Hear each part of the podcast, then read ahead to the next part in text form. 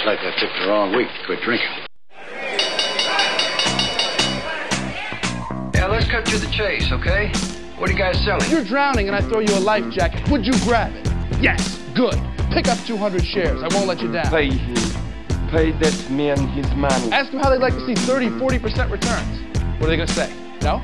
I don't want to see those returns? Where's the money, Lebowski? You're gonna make a lot of money, right? Be aggressive. Learn how to push. Show them a 3% return, and I'll trust you to watch his kids for the weekend. I'm a big fan of money. Move around. Motion creates emotion. I did not know that. That's it. I'm done. Well, welcome back, Stocks and Jocks. I'm Tom Al. Matt Byrne on the board. SP Futures up eight and a quarter. NASDAQ Futures now only up three. We were up more than that. Uh, so we're trying to run up here a little bit before the Fed announcement. Yesterday we were, we were way down and came halfway back. We are down almost five, over 500. The Dow finished down like 250. So we'll see what happens today. The widely expected uh, 75 basis point increase. um, well, like I said, it's widely expected. We'll see if that actually happens.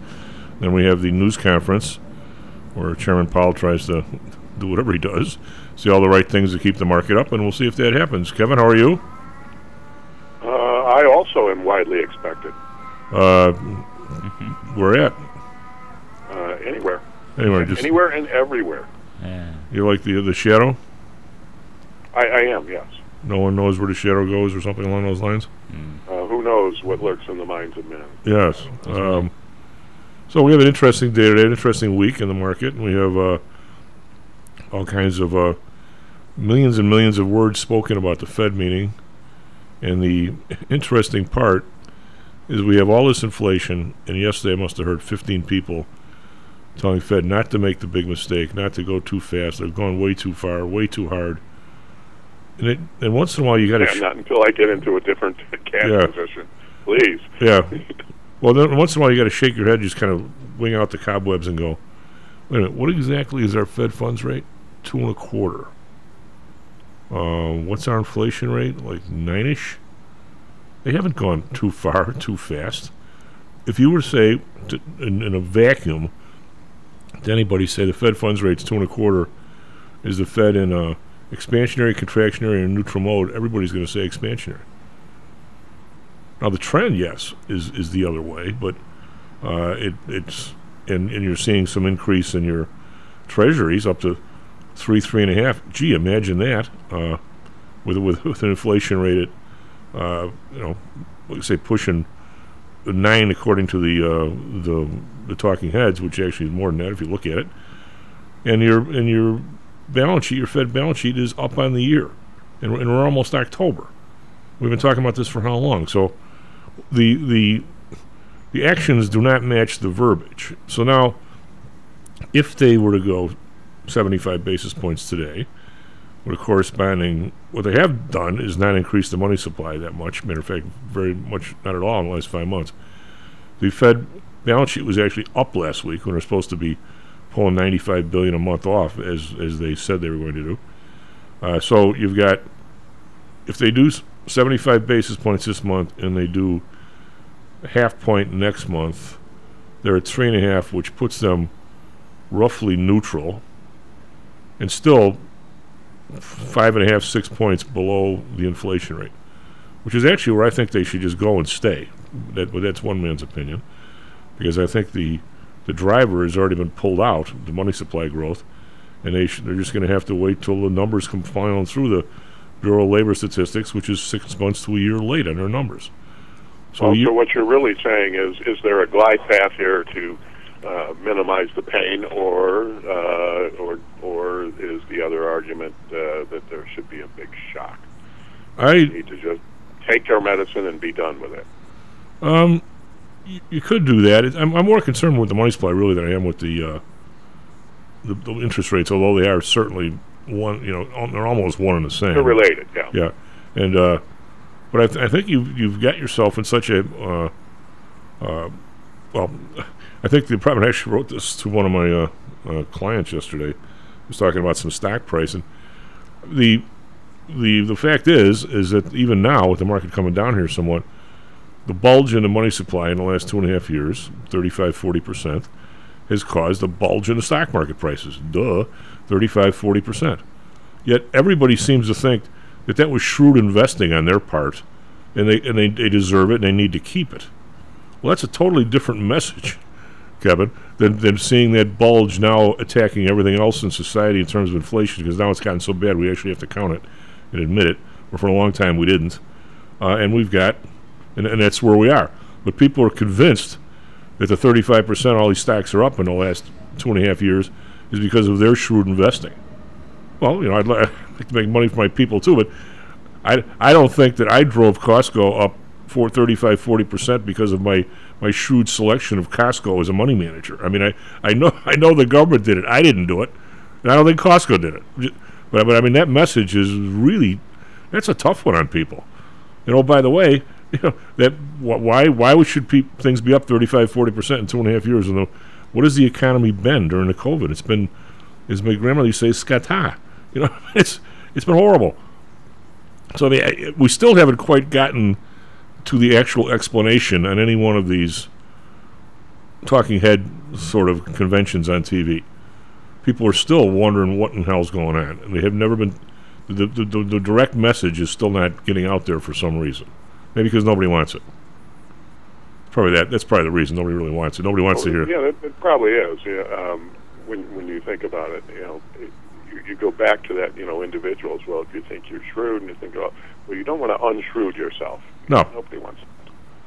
Well, with the old the old uh, trading floor adage, never com- never confuse brains with a bull market. You know, so.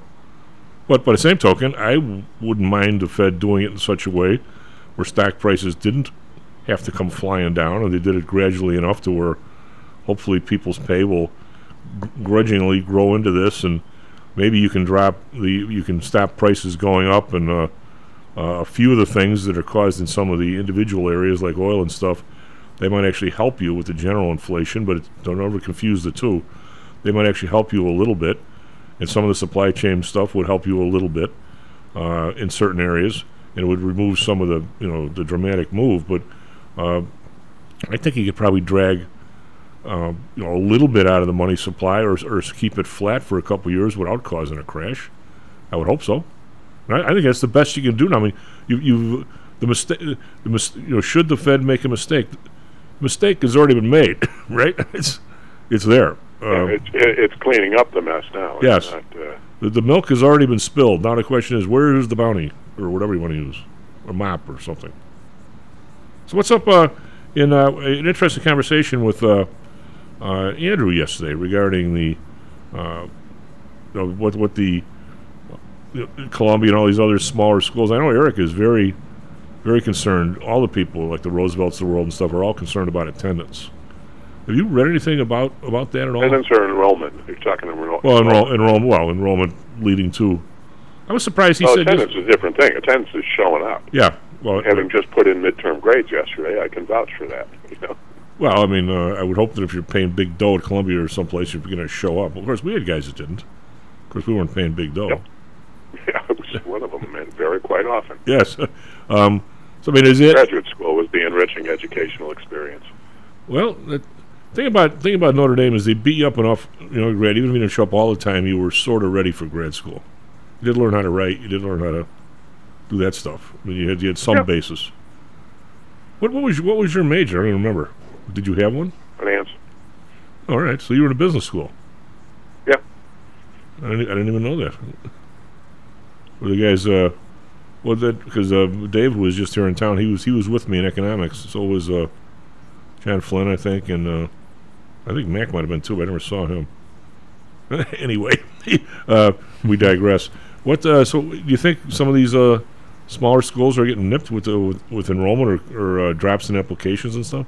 Everybody's everybody has that problem right now. Uh, it, it, it now there's there's a couple things that come into play on that. So uh, right now, um, you know, or, or you know, over the uh, in recent times, the employment situation has been good in that anybody who wanted to work could find a job. So um, a, a lot of people come to school when the job market's tight and they want to reskill and so we, we are not experiencing that phenomenon right now. So, um, uh, so let me put it this way: it sounds uh, perverse, but um, but the uh, a bad a bad economy is good for college enrollment, especially if the government is providing a lot of support.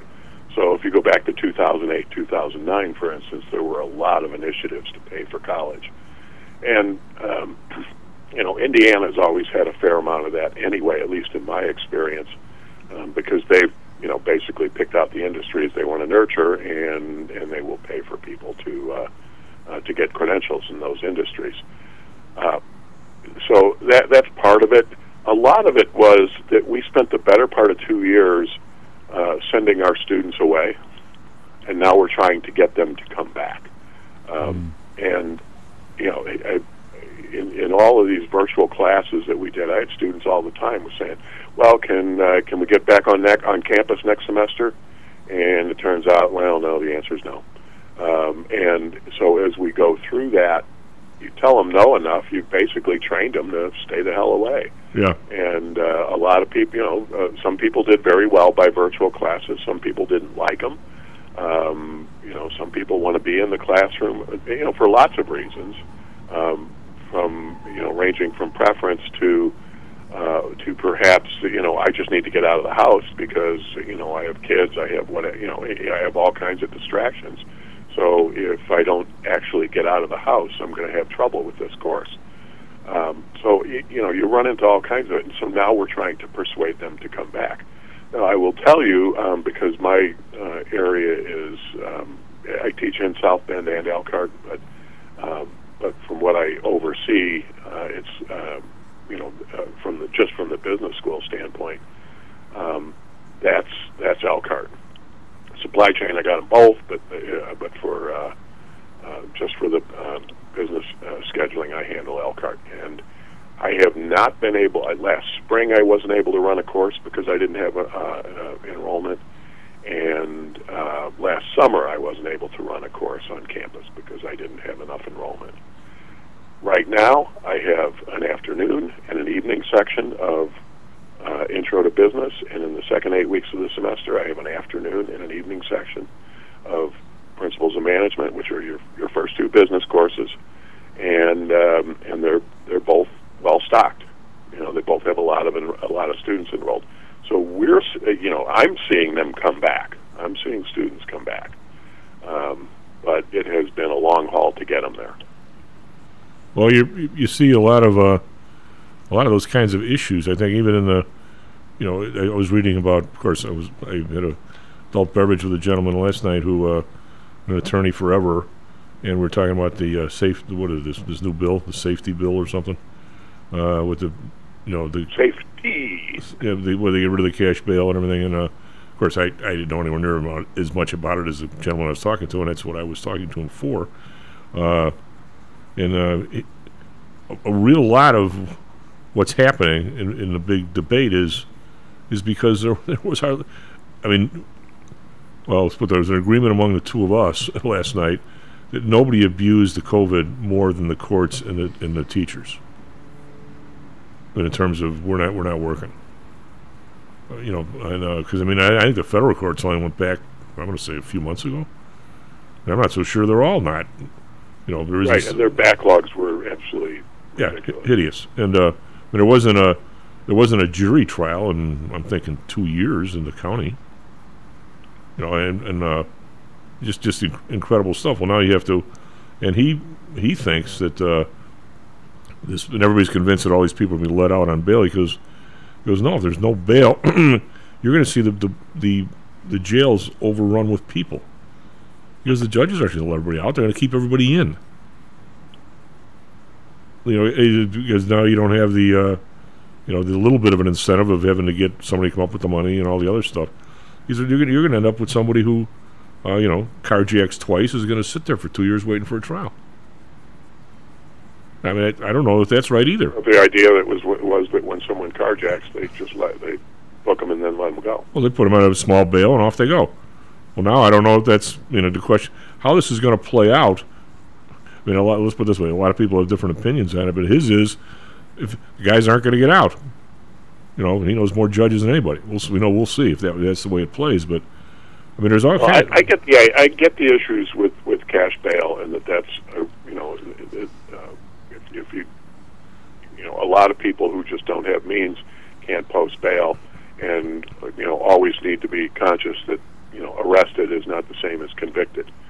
Um, so one of the big problems has to do with sentencing, and you know just anecdotally there is so much evidence out there of people who have been let out you know, either with a slap on the wrist or have been let out, um, you know, early, and uh, they're back on and they commit all kinds of felonies. I mean, you know, the, the classic example was that guy who drove into the crowd in, in Waukesha. I mean, he had been arrested like a week earlier or something, and and had you know multiple convictions, including bail jumping. So you know, at at uh, at some point, you have to say, well, that guy ain't getting out, and yet there he was. Um, you know, to me, the the bigger access or access, the bigger problem in all of this is access to um, to representation. I mean, that you know, that more than anything else, if you can get really good lawyers, then you can get out of trouble a lot more often than if you can't get good lawyers.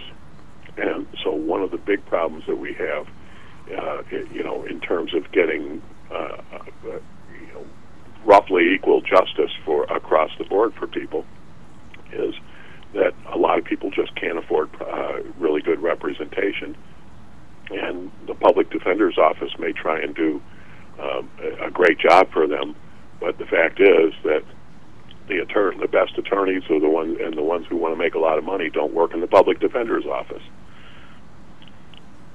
Well, that's uh, there's a, a lot of issues with with the system. I mean, depending on how you I mean, but everybody's position, like the person I was listening to on Sunday morning, is only rich people get out. Well, that's not true. And and how many rich people are out carjacking?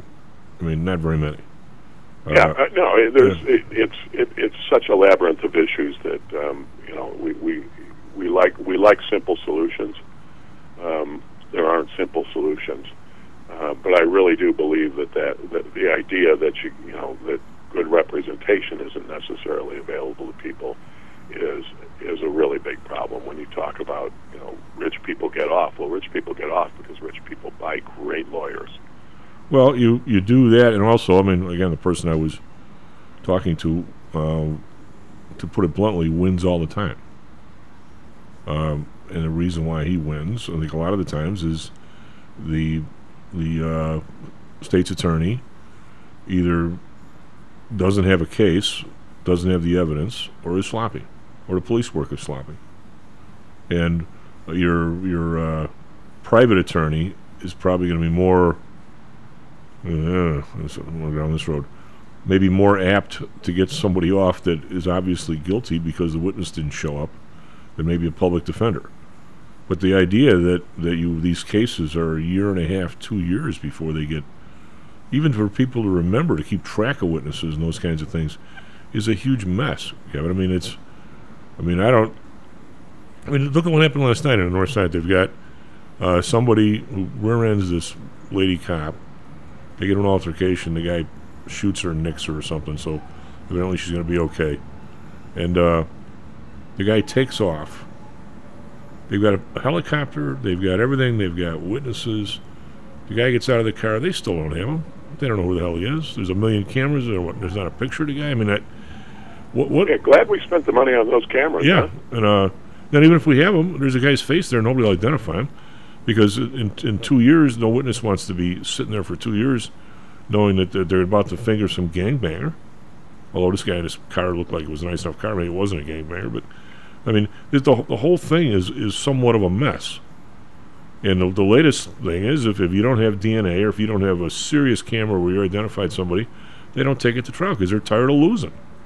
Witnesses, the, the whole system we knew about 30 years ago before DNA and before cameras is broken. I mean, the idea of witnesses actually showing up and those kinds of things, that's not happening.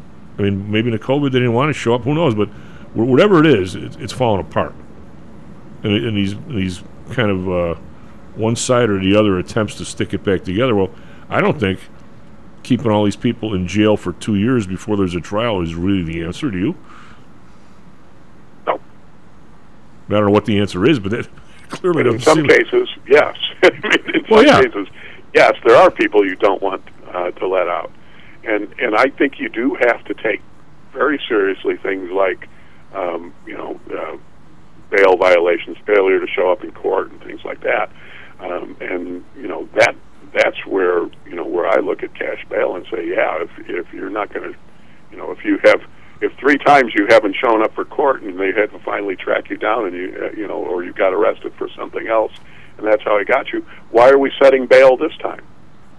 you know, do we not learn? Well, you know, it's it's it's funny. We have a well, I had a good have a I haven't seen him in ages, but a good friend that was involved in a in a, a drunk driving accident. This is years and years ago. Unfortunately, somebody didn't make it, and blah blah blah. And uh, he probably had to show up to court 15, 20 times before they even decided to erect, arrest him for reckless homicide or whatever it was. And uh, he ended up being convicted and wasn't a good scene. Uh, and now years later, the guy's driving, and somebody whacks into him. They go to court. The guy doesn't show up. The judge says, "Well, he'll never show up.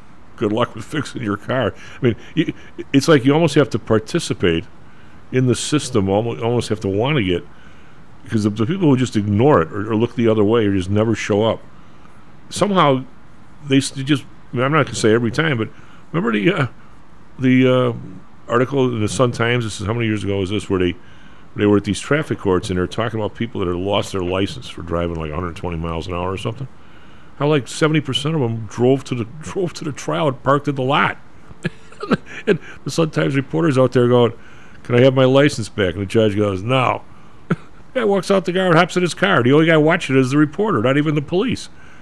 I mean, they're driving to the police lot and driving away. I mean, if you if you totally want to abuse the system, evidently you can.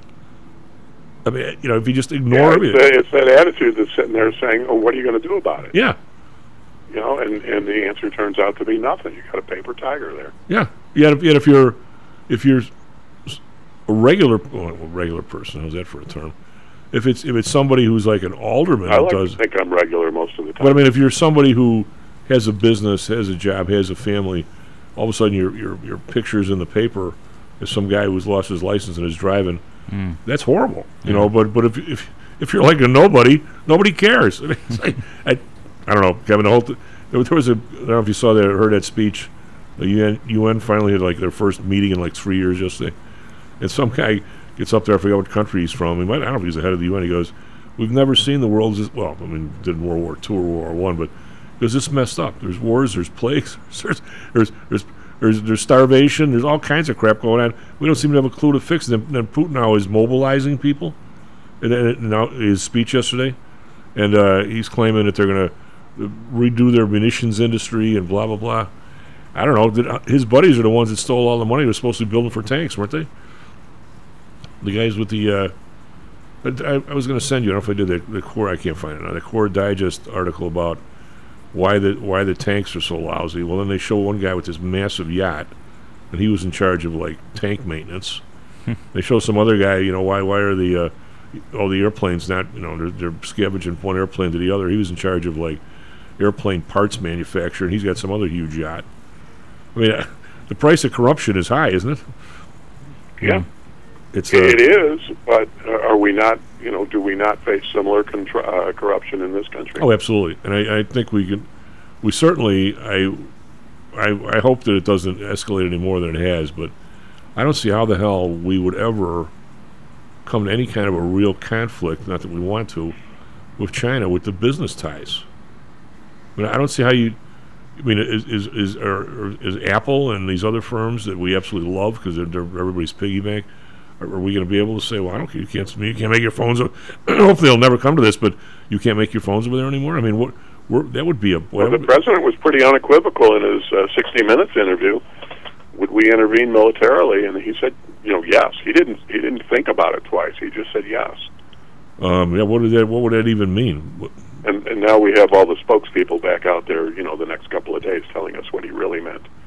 I Well- wonder if they've told him what he really meant. But well, I think there's a lot of a lot of ifs in what, what that would mean. the the other one for, from that interview is declaring COVID as over. Um, and so now um, uh, Karine Jean Pierre was out there yesterday telling what he really meant.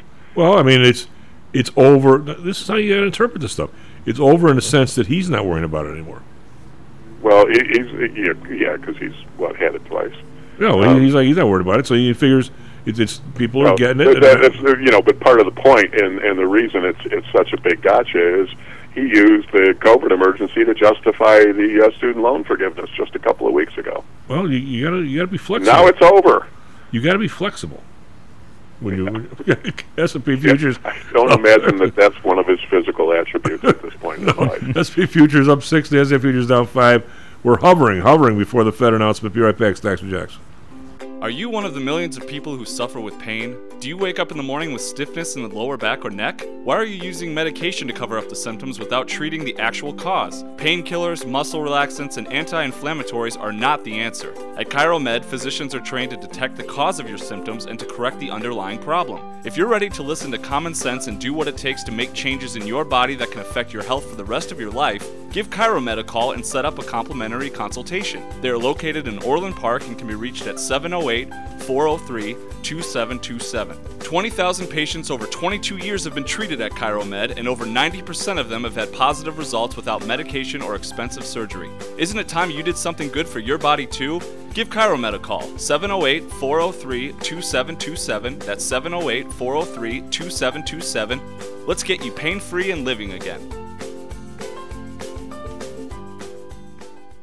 Hi, I'm Audrey Johnson, owner of Home Source Realty and frequent contributor to Stocks and Jocks radio show. If you're thinking about purchasing real estate this summer could be a good time to shop around. Whether you're a novice or seasoned investor, low interest rates and good inventory make adding bricks and mortar investment to your portfolio an interesting possibility. Many a great fortune has begun with the purchase of property. Call me today for your personal investment consultation, and I will be happy to get you started on your path to prosperity. You can reach me at Audrey Johnson at Realtor.com or call me at 708 349 3456. That's 708 349 3456.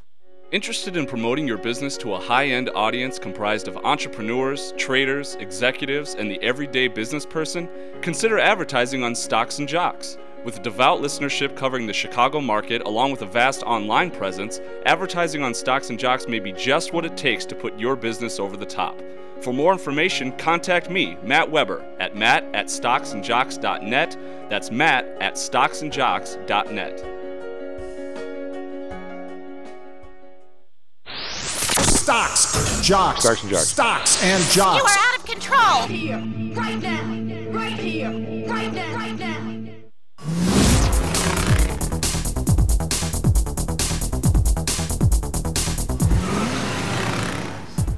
Back, Stocks and Jocks. I'm Tom out. Matt Byrne on the board. SP futures up eight, and as NASDAQ futures now up two. So we're trying to keep the well the rally going from about noon yesterday because we were down real heavy in the morning. Uh, Dow futures up 57. The only stocks I see doing much anything here. Chevron Texaco up a buck 62. These are these are in the Dow. Uh, nothing else doing much anything. Cisco's down uh, 78 cents. Uh, that thing sure can't get out of its own way. Over in Europe, we've we've got the uh, DAX uh, down a dollar, call that flat. FTSE up 63.9%, CAC around up 5, call that flat. So kind of a mixed, up, slightly up day over there. Asia Nikkei down 375, 1.4%. Shanghai down 5.2%. Hang Seng down again, 336, it's 1.8%. 18,444. So you would not want to be an, an investor in the Hang Seng market in the last year. Uh, yesterday in the U.S., Dow was down 313, it's roughly a little less than half. Uh, well, a little more than half where it was. It was I saw it down 550. So S&P down 43. That's about 1.1 percent. Nasdaq down 109.95. But I had the S&P at one point down 65. So again, they came back at least a third to 40 percent. Uh, we've got bonds uh, down two basis points, 3.54. One down four basis points, 1.90. Japan unchanged at 0.25. Got oil up a dollar 77, but still 85.71. It's kind of really range bound here between like 82 and 89, at least for a while. Uh, Brent up $1.81, 92.43. Natural gas up 33 cents, 805. RBOB, it's a 4% move. This natural gas is very volatile. Uh, RBOB up 5 cents to 250. We've got gold. Wow, gold's actually up. 1090 1682, and the number of silver up 35 cents, 1953. That's almost a two percent move in silver. Uh, copper down a penny at 349. We've got uh, Bitcoin up 69 bucks to 19,106, but under anywhere under 20,000 there is a little bit uh, worrisome if it gets drops much more. Plus, Ether has dropped 15% since the Ethereum network upgrade. I'm not so sure what the relationship is between those two, but maybe someday I, I bet Russell will know when he comes on. And we have the uh, euro dollar is uh, 0.99 to the dollar, so it's less than a buck. And the pound is 1.13, so we've got big strong move to the dollar on the upside here this morning. What do you got for us, uh, Matt? Traffic, traffic weather sports, no good on the Sox. No good on the Sox at all. Yeah, they didn't do too good yesterday. They uh, actually will, uh, lost seven to ten. But we'll more on that in a little bit. Uh, currently 6:35 a.m. on Wednesday, September 21st, 2022. Uh, big news in traffic in Chicago. Uh, odd story here. A building collapsed uh, due to an explosion around 9 a.m. yesterday in Oak Park. Rubble is still in the area, though, blocking the portion of Central Avenue between West Washington Boulevard and West Lake Street. Uh, this is causing the CTA to reroute 85 Central buses in the area, so keep that in mind. Uh, other than that, fairly normal traffic this morning. Uh, I will. It's worth noting I did see odd sight on the Kennedy Expressway, a CTA bus. Uh, so, so yeah, they're being rerouted all over the place. Uh, weather in Chicago currently mostly cloudy. Currently 74 degrees, a high of 83, and a low of 58. In Phoenix, mostly cloudy skies. Currently 79 degrees, a high of 92, and a low of 77. The MLB yesterday, Cubs beat Marlins 2 to 1. White Sox lose to Guardians 7 to 10 and the Diamondbacks in their doubleheader against LA Dodgers, game 1 to LA 6 to 5 and game 2 to the Diamondbacks 5 to 2. In the NFL tomorrow night, Thursday night football, Browns at home with the Steelers. Game starts at 7:15. That's all I got for now, Chief. Back to you. Uh, there's no Thursday night football for me. I refuse to, to pay up to get it. I agree. I agree. Just saying. Yeah, that's not right. How many times can you sell the same Thank game, Kevin? I think we need a moment of silence for the White Sox. Uh, yeah, boy, they came back in the tenth. I, I, I made it to the tenth when they were they, they were down two, and I said that's it. And then uh, they came back No, in the it's, it's tenth. how they got tied. That's really, um, you know, that's really crazy though. Um, they, uh, you know, they managed to get the lead, uh, three to one, and then they bring in a relief pitcher the next inning. He walks the first two guys. Both of them scored. Um, you know, it's it. They they just play bad baseball sometimes. Well, the, the step down from Dylan Cease to whoever they bring in is uh, night and day. Well, it, it is, but um, by the same token, um, you know they they do have you know supposedly have a good relief corps, um, you know, and, and a lot of depth in the bullpen. That was supposed to be one of their strengths. But you know you got to you got to throw the ball over the plate, especially against a team like Cleveland because they don't swing at crap. I, I really, you know, I don't think Cleveland has the greatest team. They have a couple, a few really, really good players. I don't think they have the greatest team in the world, but boy, they play good baseball. I would love to be a fan of their team because, um, you know, they I, I just would never throw anything at the television. Well, I think when you have this, uh, obviously some some bullpens are better than others, but if you if you go a week or two when you somehow the, the starters fall apart and the bullpen is, is pitching four to five innings a game, I don't care who your bullpen is. At the end of the week, they pretty much suck. And I, Yeah. I mean, uh, and you have to you have to. Now, the, the Cleveland had a five game series. So I don't think that's the case with the White Sox lately. You know, going into the uh, Well, they had Kopech was, was had a short stint the other day, and then was put on the Yeah, IR. they got they got Lynn gave him a really good game. Um, Well, Cueto- you, you can go down you can go down the list. Giolito gave him a pretty good game. So you know they they weren't overtaxed. well, Cueto didn't pitch the other night because he was sick, so they had to use a bullpen game there. Yeah, that's true. Um, so, but I'm, I guess what I'm saying is, Cleveland must have more arms because they came out of a, a five game series with their bullpen looking pretty fresh. I mean, you know, so I mean they must have somebody better. I, I mean, unless they the starters all did really well against. They they five game series. they have a really good starting staff. That's that's one of their strengths. Well, whatever it is. I mean, uh, last night they, yeah, you, you know, you can't you can't be doing that walking people, but you're doing that when you don't trust your stuff, basically, right? It's not. I don't think you can find a plate. You're just trying to throw the ball through the catcher. or you, You do that when you don't trust your stuff. You do that when you just kind of suck.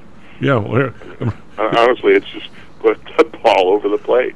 You know, what's the worst that's going to happen? You know, you know what? The worst happened anyway when you walked him. yeah. So, Remember when? Uh, and, and uh, Tom, it's it's always the it, it's it's not just the that, that you walk a guy. It's it's the non-competitive strikes. It's when you you go up there and you throw pitches that are a foot outside, and no disciplined hitter is ever going to swing at that crap. You know, uh, there, there's a few out there um, that that might swing at it, but by and large, nobody's going to swing at that crap. Um, So you don't even entice them. You aren't even uh, competing with them, and that that's kind of what's frustrating in a major league pitcher. If you tell me that that's one of these Cubs guys that really should still be in Double A, that did that, okay, I get that. Um, and you know they do have a, a number of pitchers that really should still be in the minors, who are getting their taste of the majors. And you know, one game they're pretty good, and the next game they're not very good.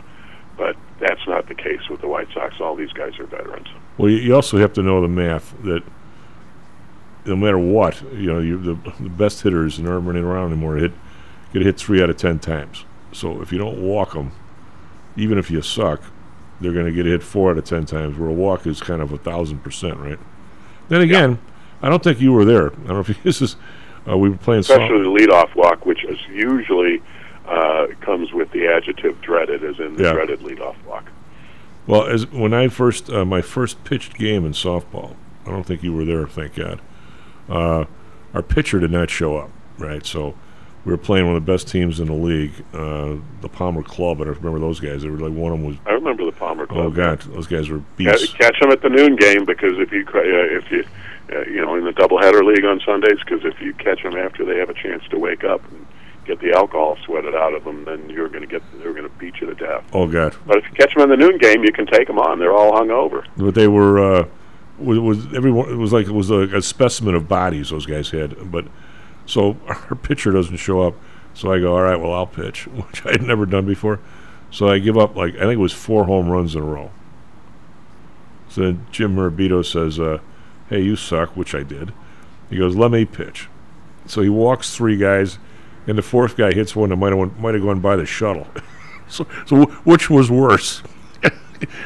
but I, I think four, each each one was four guys and four runs total. But I think you're probably at least better off, uh, you know, let the guys hit them than, than you are because they, they actually might pop it up. anyway, um, there's an article here by uh, this is this is the kind of leadership we've got going in the world. Holly Ellyatt and I. I I'm getting all kinds of anecdotal emails and stuff from people, uh, Kevin, about this. Uh, uh, what's his name? Uh, Putin is, is going down kind of the the, the the the Hitler Hitler drive here, where he's on how many prescription drugs a day and his health's no good, and ugh. when you start when you start that starts to happen and you're running a country. Well, he says the uh, he's ordered a partial mobilization of the Russian uh, population, including ordering military reservists into active service and a boost of weapons production. In a pre-recorded announcement, he said the West wants to destroy our country. He claims the West has tried to turn Ukraine, Ukraine's people into cannon fodder. Hi- It's not his fault, though, right? It's a. He, he says the. Uh, I think I think the cannons that are his. Yeah. if I'm not mistaken. That's right. well, this lady You're says the one firing the cannons at him. He goes, he- she goes, a partial mobilization is a hazy concept, but it could mean that Russian businesses and citizens have to contribute more to the war effort. Russia has not yet declared war on Ukraine, despite having invaded in February, and calls an invasion a special military operation. What we used to call them, police actions, um, when we didn't, didn't declare war. Uh, he confirmed that military reservists would be called up into active service, but insisted a, a wider conscription of Russian men of fighting age was not taking place. How many reservists do you think they got over? I, I don't know. I don't know what those are Lou questions, but uh, so I, I reiterate we are talking about partial mobilization. That is, only citizens who are currently in the reserve will be subject to conscription. And above all, those who serve in the armed forces have a certain military specialty and relevant experience. Uh, I guess if you know how to wing bombs, you're back in, eh? Uh, conscripts will obligatorily, now there's a name, uh, where conscripts will obligatorily go through additional military training based on the experience of the special military operation before departing to the units, he said, according to the AP translation. So there you go. What the hell does that all mean? He's not done over It there. means 15 year olds better get ready to fight. Yeah. So he's gonna he's gonna bet the entire Russian future on this Ukraine fiasco. It appears that way, doesn't it? Uh, yeah, I think he he kind of believed it would be an easy, uh, you know, um, you get in, you get out. It's like going to Wisconsin. Um, Matt, you can you can work on that clip for uh, uh, next next commercial break. But um, you know that I, I think that's what he thought we were going he was going to see, and he didn't. What um we're talking about shifting subjects with you here, but uh, what do you what do you th- there's two pieces of news that are that are kind of floating around, not floating around, that are right in our face. And one is the uh, the uh, issue with NCAA football with the new playoff thing, and how basically if you're not a if you're not in a, in a big conference, you're kind of screwed, right? Um, I don't know if you're screwed. Um, it, it, it sort of depends on, on which team's not in a big conference. Look at it this way 12 teams get in. They're still going to have their committee that does this. 12 teams get in. Four major conference champions. The top four major conference champions get in with um, uh, with a um, with a bye um, into the second round. So you know that's what you're looking at, and then conference runners up, and uh, you know a, a independents, and uh, and you know some of the other um, you know lower level conference teams get in. So I, I think you know you're going to find actually more uh, teams that aren't from major conferences in for the first week. Uh, I think you're going to see a lot more of that, but the, you know, but your chances of getting a bye if you're not in the Big Ten, SEC, um, Pac-10 or Pac-12, whatever that is, and I, you know, and whatever winds up being the fourth conference, of which I believe there will be uh, four majors at some point. Um, you know that that they're you know those are the ones that get a bye, but you can finish second place and, and still get into the playoffs on those. Uh, what you're so how many games? If you don't get to buy, it's three games, right? Yeah, probably that sounds about right. Twelve, yeah. So th- think of it like a uh, it's probably a, s- seeded like a sixteen team field. So you got round of sixteen, round of eight, round of four championship. All right. So you but you've got three games after a twelve game season and a and a and a champ in a Big Ten championship. Are they pretty Yeah, you're playing an NFL schedule. Well, how does the, the That's my problem with it. Is that age group should not have to is not prepared for that kind of a beating. but you know I don't. You know, I, I think 12's probably too much. So I, I I don't you know what I don't think they care, especially now that they think they're getting paid. When you watch the well, uh, they don't, and and I, I do understand that, and they're adults, so they can make those decisions, but they really should be informed decisions, and I, I don't know that they are. I think you know what you find is um, you know you, because people you know athletes like to compete, and they want to compete at the highest level possible. I you know I understand that. I'm I, you know I competed you know for a long time in a lot of different sports um, and you know I wanted to be at the most competitive level I could. So I'm not saying that the, the decision shouldn't be left to the players, but it sh- it needs to be an informed decision, and I, I don't know that it is. well, I like and, the part and I where don't know that anybody is looking out for them or informing them. You know, and that includes anybody who might be an agent or anything like that as well. They're they're just looking for what their paycheck is. well right now you're supposed to I believe the rule is you're supposed to wear knee pads, and yet everybody's playing in shorts.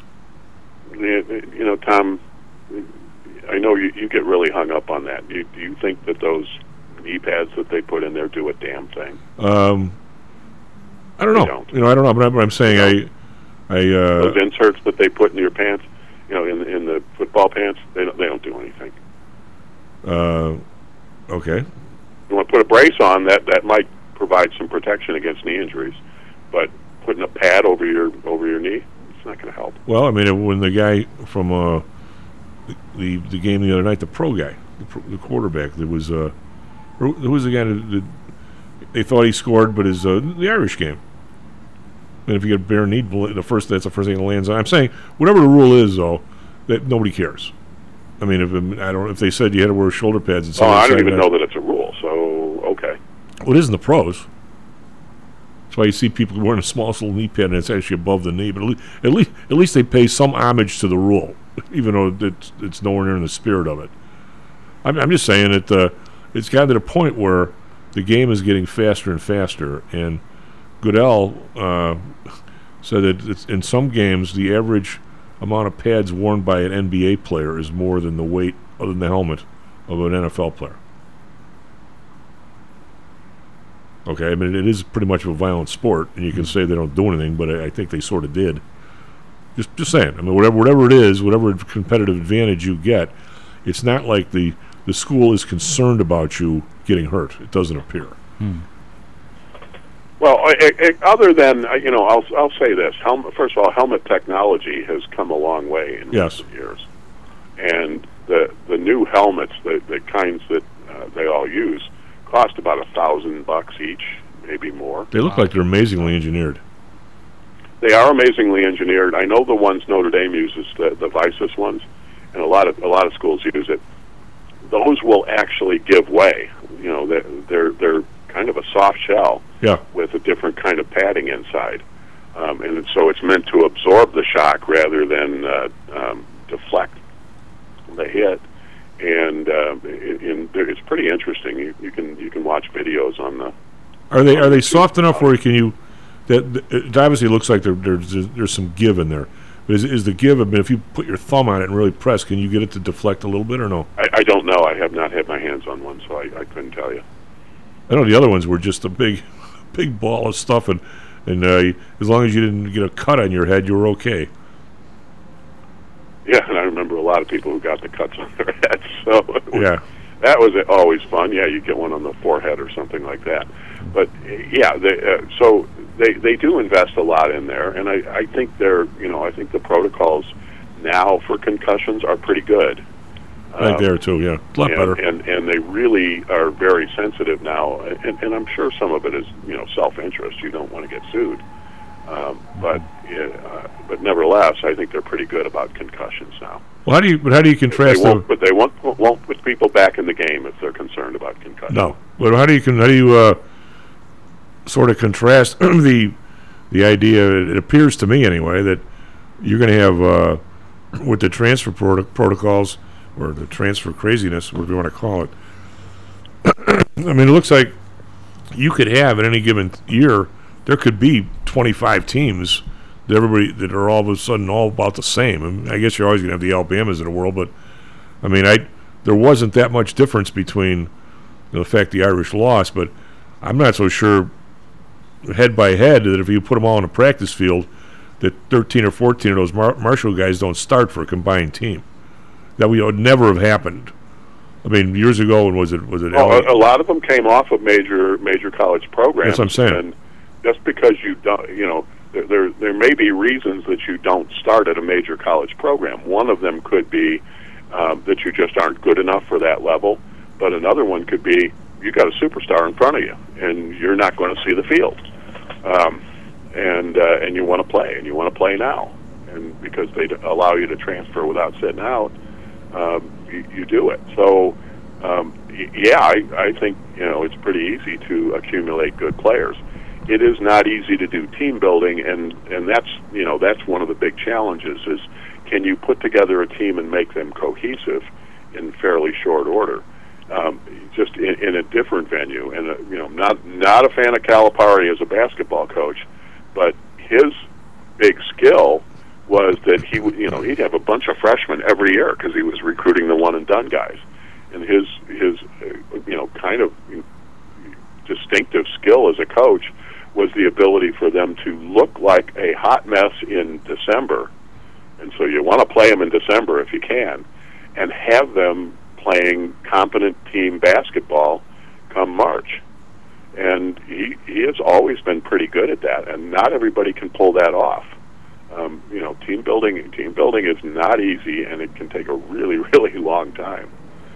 Well, I think the, It- it's that's true in the business world too, by the way. Oh yeah, but a lot of stuff we talk about is, I mean, sports is is actually very similar to business in a lot of ways. But the uh, I, I well, that's kind of what one of the things I, I like about it is a lot of the important business principles manage to find their way um, into uh, into sports. Only in sports, you get to observe it front and center. In the business world, you might not be able to see it because you know the the uh, the, the inner workings are, are not generally evident uh, evident for the outside world. Well, I think if you bring teams along, especially if you've got a a sophomore offensive line or something, and you bring them along, it's one because you're talking about a young age, and guy and guys are growing.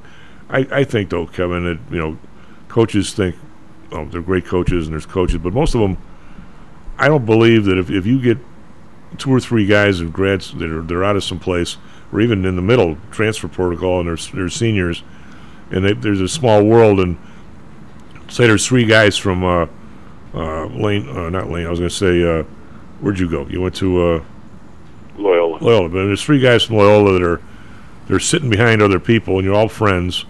And finally, junior year or senior year, somebody goes, "Hey, look, I want to play here." this guy from uh, it, it looks like you know Iowa State needs an O line or something, and there's three guys all of a sudden show up. I don't I don't think at that age, especially if you're grad students, I think you walk right in. And what more are you going to teach me? If, there were grammar school, high school, college coaches yelling in my ear for for now how many years? Ten years.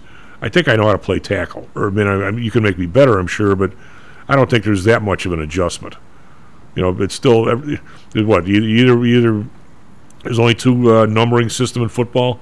One system you it's the gap that's the number, and the other one's the, the the lineman's the number, right? I mean, you had to have played both somewhere along the line. Just saying. I mean, I think you put a team Yeah, together. well, in some positions, you know, it, Lou talks about the cohesiveness of the Yes. offensive line, and that's what- you know, and that's part of what I mean is when you get an, when you get offensive lines that have played together for long periods of time, then you know, and long periods of time in college means like two years. Yep. Uh, you know, then then you have that cohesiveness, and and you you know you get the choreography that goes with uh, being an excellent offensive line. Uh, it, that's that's hard to do when you swap in a bunch of people right off the bat, and you know I, I think that's that's really the only point is that uh, you know you, you always have to manage your turnover, and, and it doesn't matter what the business is. Oh yeah. Well, I just and, and and one of the things to understand is when when you bring somebody in, I've, I've drawn this chart like twice in the last week on a on a on a board, but when you look at just productivity as however you want to measure it, and that could be a function of uh, of what's you know what's cohesive and and and so on. But if you put it over time, it starts at zero, and then you start working your way up. Every time you have to turn over, every time you have to put in a replacement, then that goes back to zero. It doesn't, you know, just pick up where the where the last guy left off. That doesn't. It's not how it works. And so, you know, those integrating those changes definitely is not an easy thing to do. Well, that's true. What, what did you uh, did you have a chance to uh, listen yesterday when uh, we only got a couple minutes here when Dan was on? I just want to kind of want your your uh, your comment regarding I don't know if, if you listened or not, but we were talking a lot about foreign debt. What where do you think the where, where do you think that all goes? Kevin? I mean, what, what if I mean what if I don't, I don't see you know China paying back all of that now that maybe they can keep rolling it over or doing something someplace somewhere there's going to have to be a big default. They can't just roll over everything. I mean, maybe it's the European Central Bank with some of these where they bought everything from Greece or Italy or someplace, but someplace somewhere. How, how are we going to dodge this like forever? I don't see. I don't see how we can. Uh, we can't. We can't. And somewhere, and, and it's going to be, um, it, it's just going to be the dominoes starting to fall. You don't think it can be That- contained? I, mean, I guess I'm is- thinking about it. Is where where do you stop the uh, where do you stop it, and and how do you stop it? Now, I don't know the answer to that. Well, we have stopped it by some central bank, you know, basically putting a band-aid over it and and, and buying enough for the next one to uh, allow the interest to be made on the one before. I mean, I don't know. I mean, I, I guess so far we've managed to pull it off. I mean, are, are we just that clever, or are we just that lucky? Um, who was it? Uh, um, who, who did uh, Michael Corleone shoot in the uh, Oh, uh, in Sollozzo. Sollozzo. Uh, which, which Sollozzo? Yeah. Yeah. Uh, who sat there and said, "Mike, I'm not that clever." yeah, I couldn't have pulled that off. Well. Um, so, and, and and it turns out he wasn't that clever. because he certainly didn't see what was coming. Well, they didn't. They Uh, checked. They checked everything. They didn't check behind the toilet. You didn't check behind the old-fashioned pull flush Always toilet. check the Yep. toilet. That'll Always- teach you. We're, now, the moral of the story is always check behind the toilet. Yeah, that's uh. Anyway, we got a dash here, Kevin. We'll, we'll talk to you later in the week. SP futures now up 14. The NASDAQ futures up 20. I'm, I'm hoping and thinking they're going to try and run it up here before the announcement. We will see. Be right back. Stocks and Jocks. This self directed trading is a lonely job. Online trading is not as easy as point and click. No, it's not. Everyone, even professionals, need to share ideas and think out loud every now and then. That's what I like about PTI Pro Direct. Their staff of former option floor traders really helps me choose the right strategy for trading option volatility and plan the time decay for my covered writing program. Yep, nothing can replace years of trading experience to stop you from making that dumb trade and for saving a few bucks. We've all been there and done that. yeah, I have access to all that great trading advice and experience for just a penny a share for stocks, $1 for equity options, and $1 minimum a trade. Our clients at PTI Pro Direct can call when they need a little help on a trade or just to talk about the market in general. We trade every day. We love this stuff. That's what I like most about PTI Pro Direct. Cheap prices, along with great advice from real floor traders. It's the best of both worlds. Tell your friends. That's PTIProdirect.com. PTIProdirect.com. Are you one of the millions of people who suffer with pain? Do you wake up in the morning with stiffness in the lower back or neck? Why are you using medication to cover up the symptoms without treating the actual cause? Painkillers, muscle relaxants, and anti inflammatories are not the answer. At ChiroMed, physicians are trained to detect the cause of your symptoms and to correct the underlying problem. If you're ready to listen to common sense and do what it takes to make changes in your body that can affect your health for the rest of your life, give ChiroMed a call and set up a complimentary consultation. They are located in Orland Park and can be reached at 708 403 2727. 20,000 patients over 22 years have been treated at ChiroMed, and over 90% of them have had positive results without medication or expensive surgery. Isn't it time you did something good for your body too? Give ChiroMed a call, 708 403 2727. That's 708 403 2727. Let's get you pain free and living again.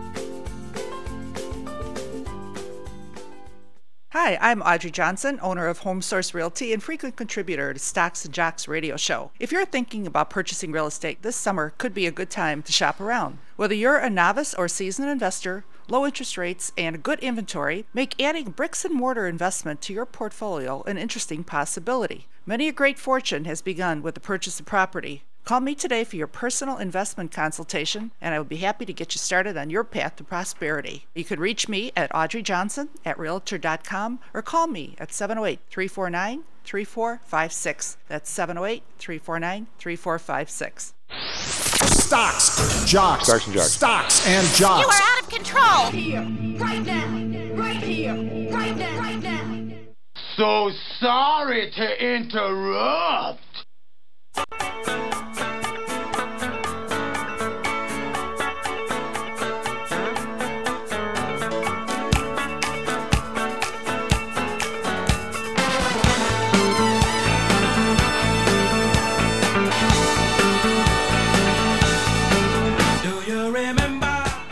Well, welcome back to Stocks and Jocks. I'm Tom Howell. From Ed Byrne on the board. SP futures up 14. NASDAQ futures up 19. So we're settling into the green here a little bit, which is nice.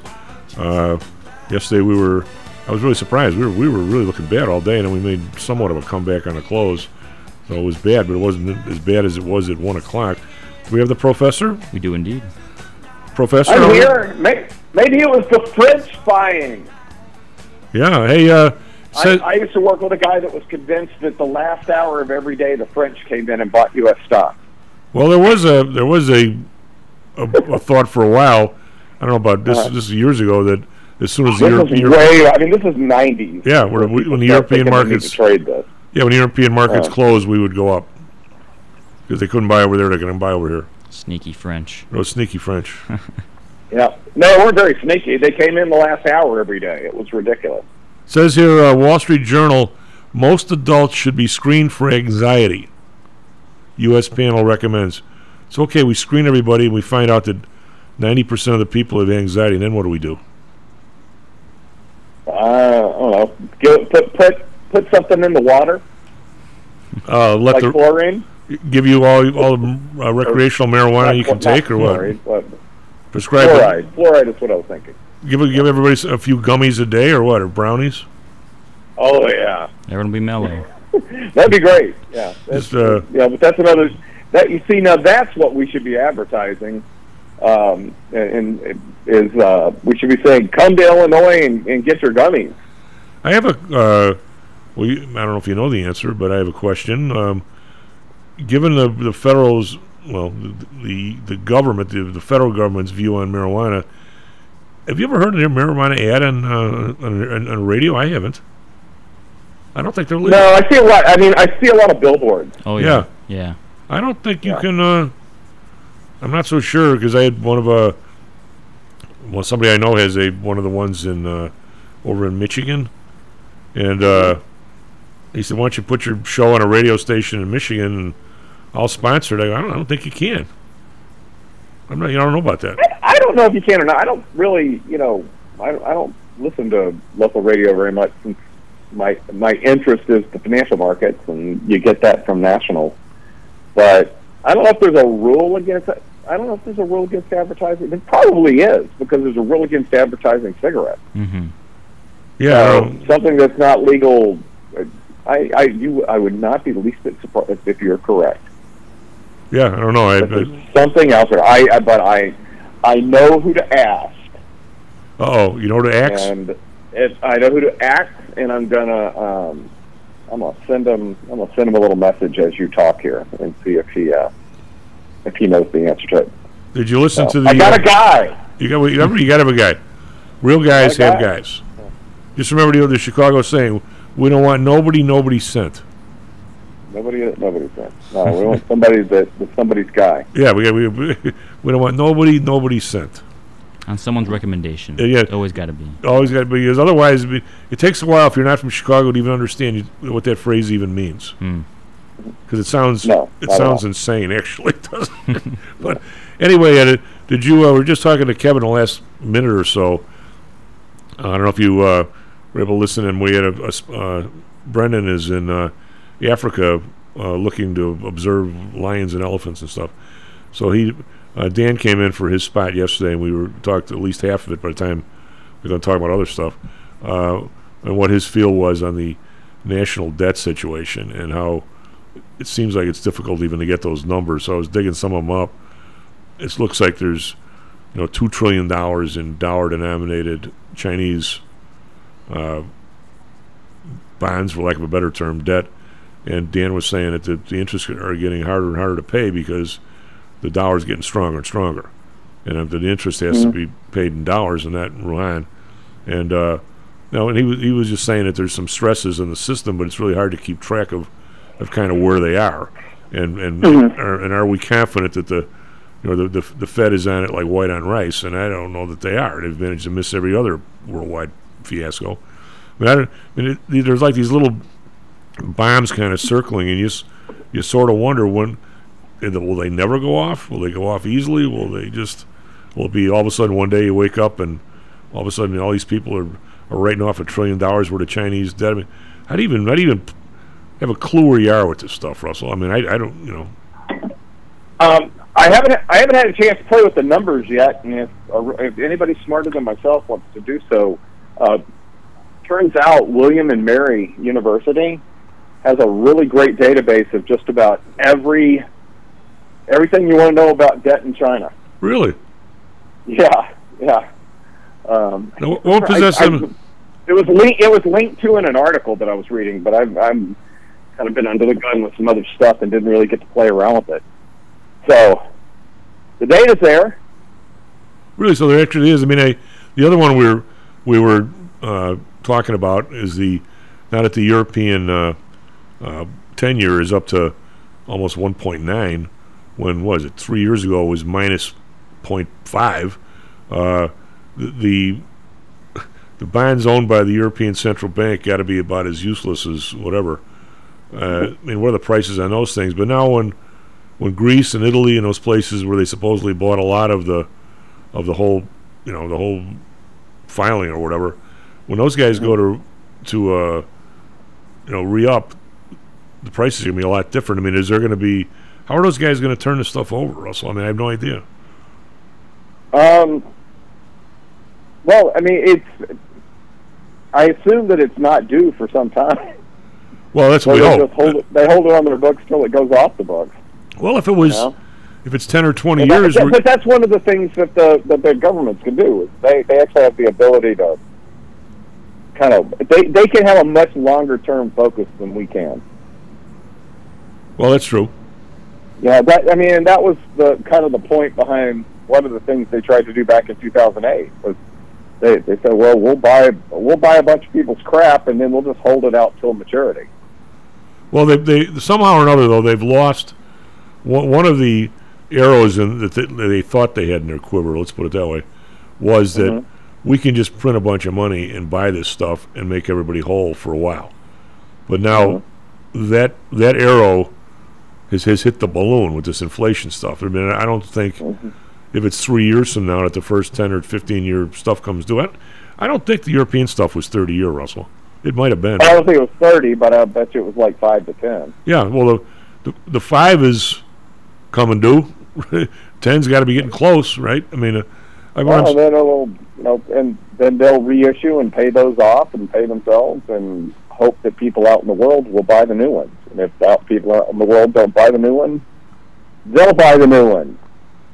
well, that's that's my I guess that's my my half-assed question and- here is is at that what point can't they do that anymore?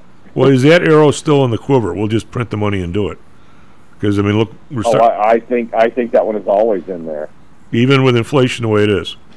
Yeah, because I because I don't think that they, they they look for every excuse under the sun other than what the reality is for for you know uh, the cause of inflation.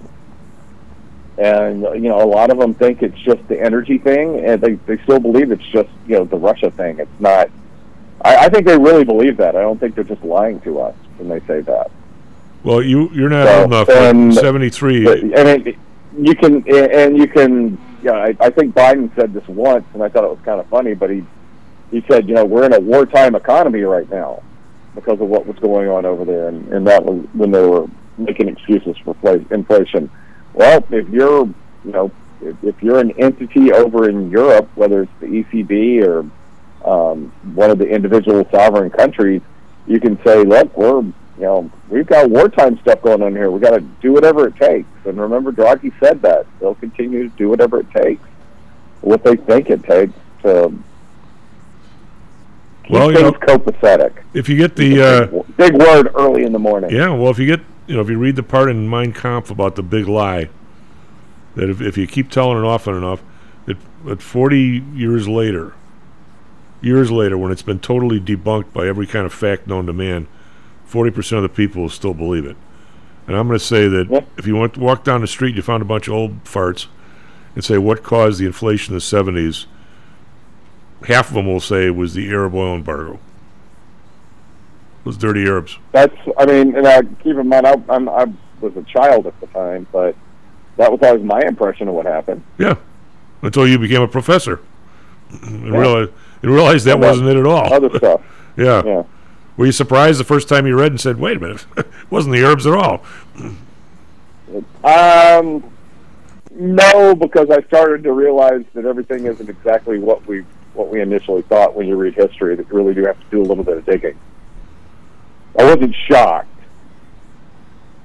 Well, that's um, wasn't overly shocked. no, because it actually kind of. But it's not like it's not a factor.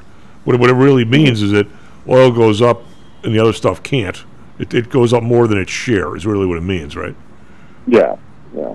What um, what is the status? We talked to uh, Andrew yesterday because uh, Kenny uh, Kenny could didn't call in or something. So about the state, he was, we're talking about the en- enrollment and so forth at uh, Columbia, where he and uh, Matt went to school, and Kevin was talking about Yeah. um, enrollments in Indiana. How people now a year ago didn't have anybody in his classes, and now they're pretty much oversubscribed. So people, at least at the junior college level, uh, or are, are starting to come back in droves, and how the the empl- the uh, enrollment. A lot of people just couldn't do, you know, because of family situations or whatever, couldn't do the Zoom stuff. So they were way down. But now they're. What is uh at the major universities? Is are, are things? Well, there's two questions. Right? Do you have as many kim- kids on campus? And the second question is, do you have as many applications? I guess. I, don't know about the application part, but I do know that in and I don't teach in person in the fall, but I've been on campus a couple of times, and it's it, there are just a lot more people around than just in general. Um, I've been to a I've been to a couple of finance club meetings. We were lucky to get 12 kids to come to them last year. We have like we had over 40 in the pa- in our first two meetings this year. Okay. So there are more people. Yeah, there are more people on campus um, for sure. I know that for the business school, um, we had a record class last year, and and we're oh, I think we're a little bit light on that, but not terribly light on that. Like you know, almost almost a statistical tie. But last year, the the business school enrollment went up tremendously, and we had we we hired multiple professors in the off season um, to handle the influx this year. Well, how come you're? Uh, how did you manage to get away without teaching a class in the fall? Uh, I teach online. Okay. I teach in the Kelley Direct program on and on Wednesday night. This is the beginning of a very long day for me. Uh, I teach until nine o'clock tonight. Really? Yeah. So tonight's your big night. What? What? Uh, but, but some of that has to do with uh, you know, blow some smoke up your behind here. Is it? Twenty five years ago, if you said you were going to Indiana for for a masters in business, people would go where? Well, now you guys are pushing top ten, aren't you? Uh, yeah, yeah. Um, for the the online program is actually number one. It's been number one every year since they've rated online programs, except for a couple of years where Temple came in first. And if you Google Temple and Scandal and business school, you'll see that they were lying about their numbers for their rankings. And the I think the dean or somebody is in jail over that now.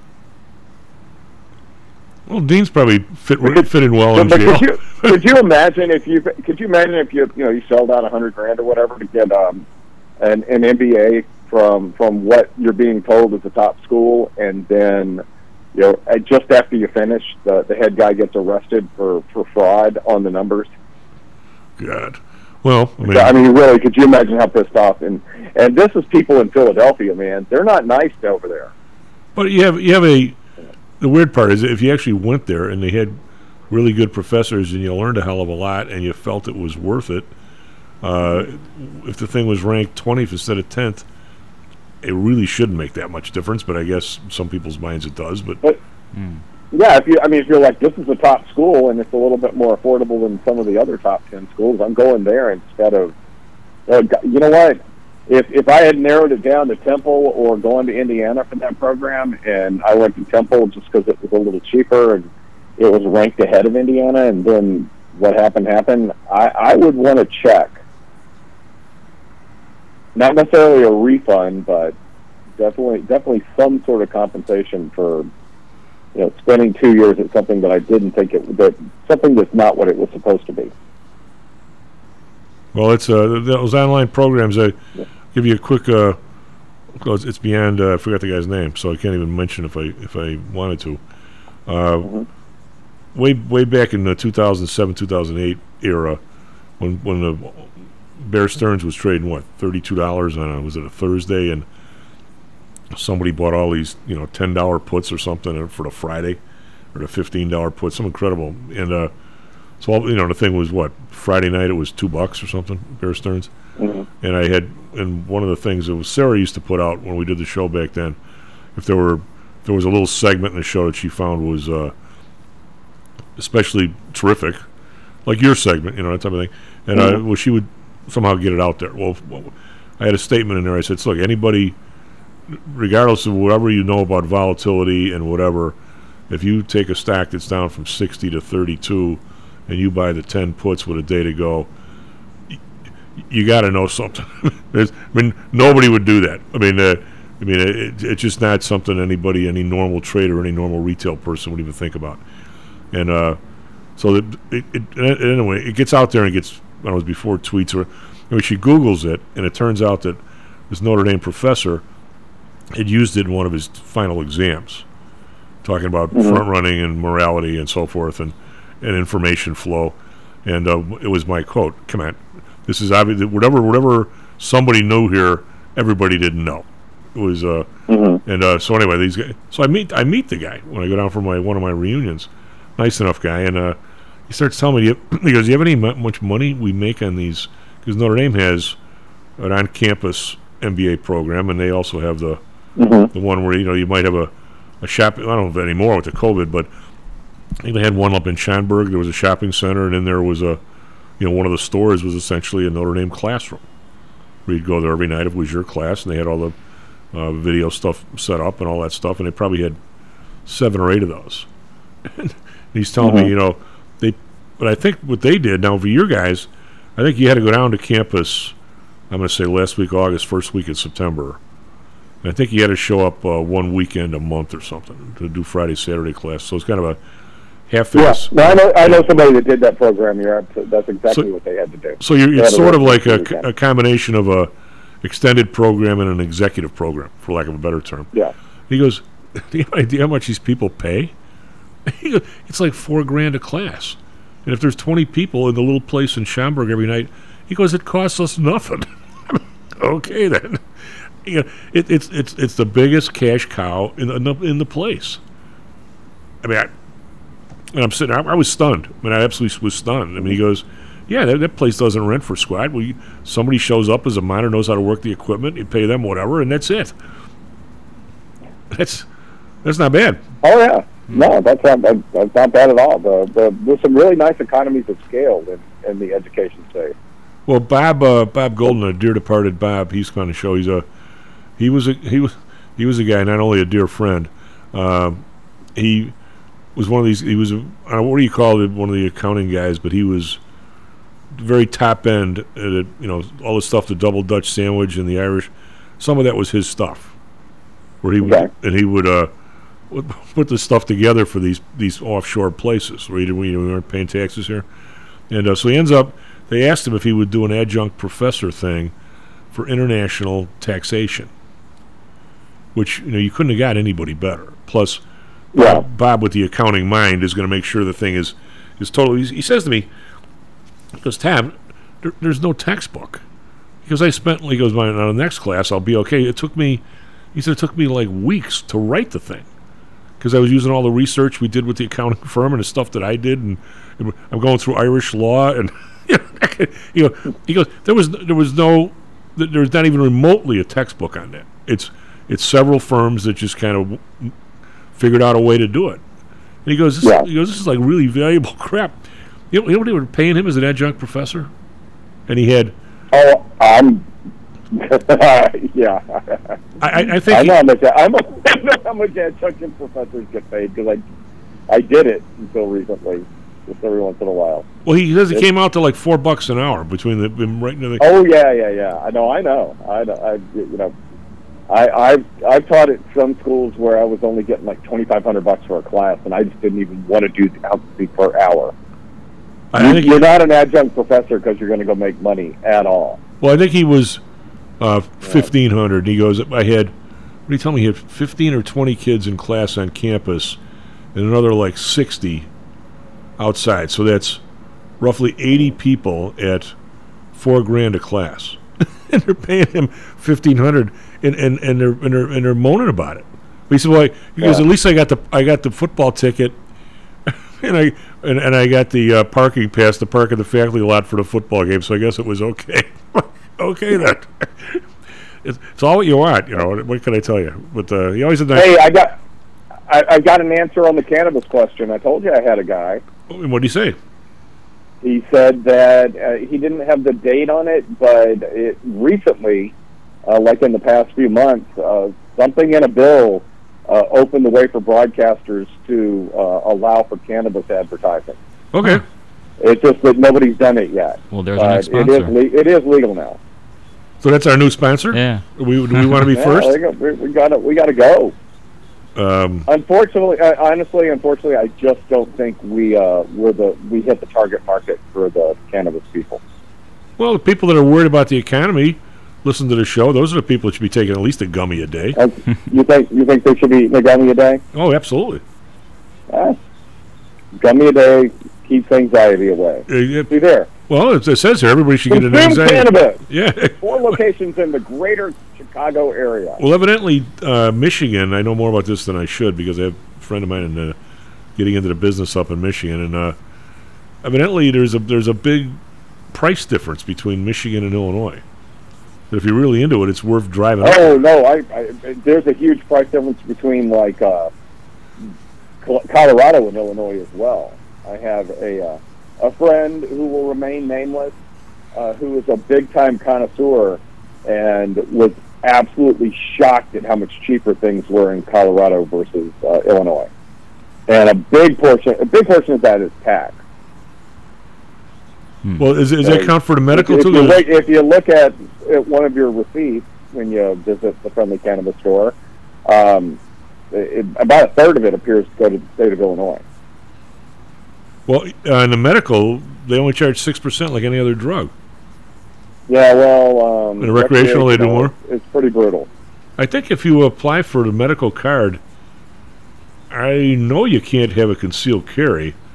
I'm not sure if you can even have a FOID card. I think maybe you can have a FOID card. No, I'm not giving up my concealed carry. No. well, I mean, uh, the weird part is that uh, you you would think. I mean, this is stuff you, you know. Whenever you assume what you make an ass out of yourself, and uh, I, ju- I just assumed, you know, if, it, let's put it this way: if you go out and get a, a, a drug for allergy, you're going to get thirty of them, and it's going to say take one a day, right? And that that's your Yeah. prescription. Well, if you get a medical card, you could just buy as much as you want. There's no, Right. yeah. There's no. It's not like the, the doctor saying, "Well, okay, you've got you know, you've got you know, you got a problems with Agent Orange or something." Uh, so you know, one, one doob a day, and here, here's here's your pack of sixty doobs. it's it's not the Love it. you just get a card. So the resale of the marijuana of the medical stuff is probably the biggest competitor to the recreational stuff. Yeah, I can see that. I guess that's, um, I, you know, you don't really. You, when when I go to the site to maybe order something for my anxiety, um, I should log in like I've got a card and see if the prices are different. Oh no, they're hugely that. different. Mhm. They're hugely different because the tax is only six percent. I just couldn't. I've never, you know, used the website like that before. So I I'm going to sneak around and yeah, I'm going to do some price comparison. Well, is it worth giving up my concealed carry for cheaper gummies? I'm thinking no. That's that's the modern guns and butter debate. Well, when you can always send somebody else in to get away. Not that you would ever do that. That's true. I'm just just. So did you uh, listen to the UN guy yesterday saying how the world's all bleeped up? I I read about it. I didn't actually see it live. I was kind of in a in a fast market running from thing to thing. What's uh, what do you guys Um, when when all the you guys you guys all get together over there, and I'm sure there's you can't go through a class now without somebody asking you about some current event. I don't I don't think. I mean you Oh gosh, yeah. No, I, uh, I, I, I and I open up, I, and uh, especially for my online classes, I like open things up a half hour early. If anybody's got questions, I've I've talked to people about their mortgages. I've talked to people about, um, you know, somebody just had somebody just adopted a baby. What should they do to save for college? I mean, I, you know, I I'm an open book for all of that kind of stuff. Um, you know, I get I've gotten questions so far about is inflation going to, you know, how's this going to turn out? And you know, I, and you and I talked about this. Uh, I think it's either going to kind of be a long, drawn out process to bring it back down, uh, or they're going to, you know, pull the band-aid off real hard and and and Volckerize it. But and personally, I feel like they should pull the band-aid off real hard and Volckerize it. But then again, I live in an ivory tower now, so it, the results of that probably wouldn't have any impact upon me. Well, um, we we we're always seeing that's why having having seen all this stuff firsthand. You know, Mhm. I, I got to be out of all the people around podcasts and radio. There's nobody probably brags about this more than I do. Be, and the, and the reason for that is I saw it firsthand and how uneven it is and all the, uh, shall we say, the repercussions. I mean, right now we had Audrey on this week and uh, Nancy last week, and in the in the real estate part, I mean, w- you as an economist were going to say, well, okay, since the, the mortgage rates have gone from three to six, uh, the prices at some point here are going to a stop going up and, and b start coming back down because there's no way that uh, people can afford all of a sudden twice the, the monthly, right? If the prices stay the Yeah. same. So I mean, ec- economically, you and I know that, that that rule will at some place or that law will somehow prevail. But the, the, the thing that I think not many people think about, because why would you, is that like Audrey mentioned, we can't find a house for people because nobody is going to move from a house they bought three years ago at three percent. They can't go to the, even the same value house Yeah. for six because and they and they can't they can't pay double even if they, even if they trade the house evenly.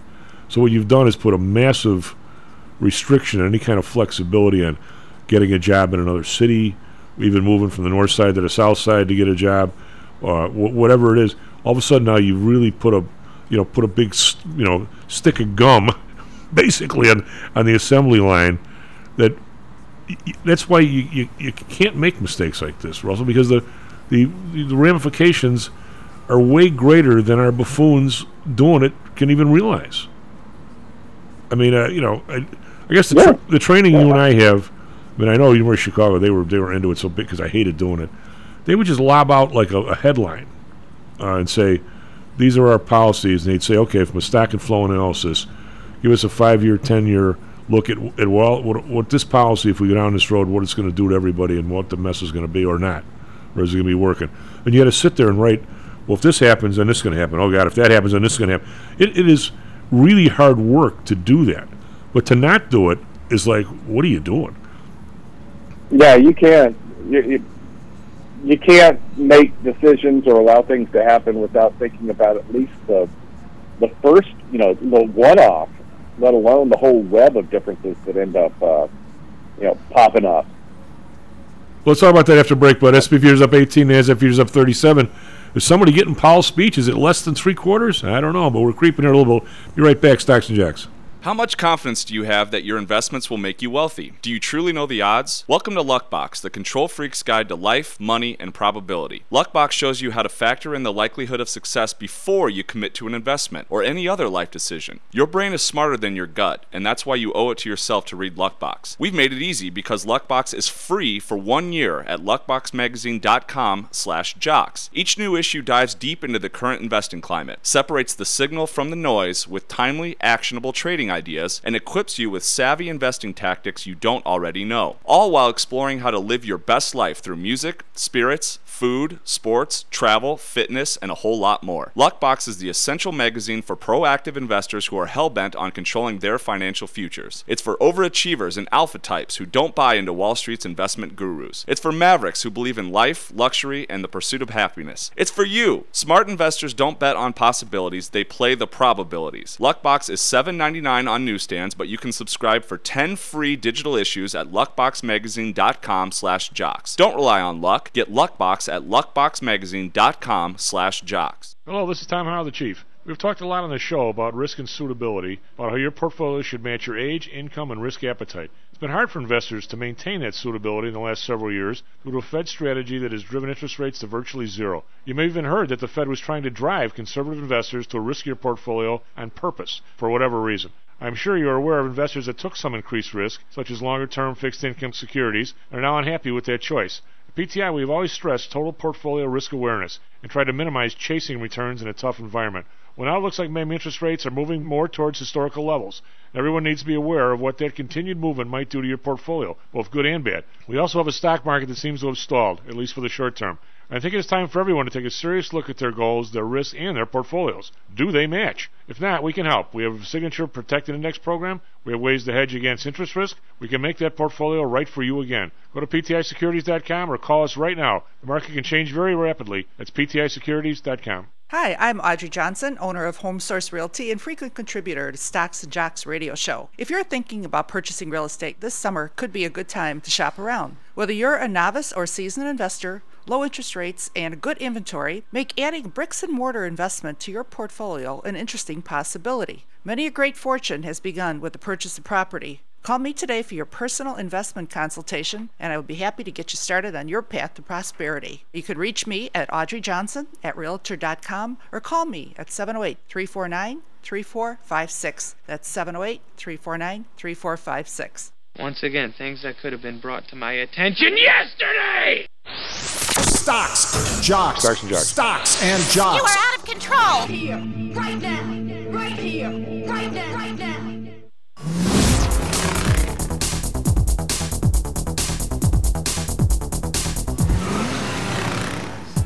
Load up base stocks and jocks. Down tomorrow. Mr. Matt Byrne on the board. SP futures now up 22. As NASDAQ futures up 57. We're rallying up. We actually rallying up during break. I don't. I don't think there's a connection there, but we're rallying up during break. Dow futures up 110 now. Virtually everything in the Dow now I have is uh, is green. Uh, the biggest one up is uh, CVX. Chevron Texaco up 172. Well, make that Goldman Sachs up 199. Home Depot up 133. We're all we're creeping creeping north here, pretty much all along the line. Over in Europe, uh, same sort of thing, except for the DAX. DAX down 12. Call that flat, but the FTSE's up 41. That's 0.6%. CAC around up 19.3%. So I'm going to say mixed to up over there. Over in Asia, not up here at all. Ni- Nikkei down 375, 1.4%. Shanghai down 5.2%. Hang Seng down 336, 1.8%. It's 18,444. Matt reminded me to ask Russell what's going on with this Hang Seng. I mean, what, what a bad performer. Hmm. Yesterday, Dow was down 313, S&P futures down 40, or S&P down 43, Nasdaq down 109. So S&P was the leader on the way down, 1.1 percent. We were down almost twice that at noon, but then we came back on the close. Bonds uh, down three basis points to 3.54. The bond uh, minus five basis points, 1.89. Japan unchanged at 0.25. Oil, oil up today, buck 35, but still kind of in the range, 85.29. Brent up 142, 92.04. Natural gas up 35 cents, over eight dollars, 809. Or I'm sorry, 807. RBOB up four cents, 249. We've got gold. Even gold's up a little bit, up 1250, but only 1683. Silver up 47 cents. That's two and a half percent. 1966 is, as silver continues to violently go between 1850 and like 20. It never breaks out. Copper down three cents, 347. We've got Bitcoin up 212 to 19,000. Uh, 249. We got the U.S. dollar very strong this morning. Um, we've got the uh, euro dollar below a buck, almost below 99 cents. We've got the German, uh, sorry, British pound 113, uh, trying to head, below that. Which uh, so the dollar very strong with gold up. So it's kind of an odd morning in that regard. Matt, what do you got for us? Traffic, weather, sports. Good morning. Currently 7:37 a.m. on Wednesday, September 21st, 2022. Traffic is picking up in and around the city this morning. Uh, most notably, east and westbound on the Kennedy is pretty slow at the moment, moving at less than 20 miles per hour from West Bryn Mawr to the city. Uh, eastbound on the Eisenhower moving at about 10 miles uh, per hour after Wolf Road to Damen Avenue.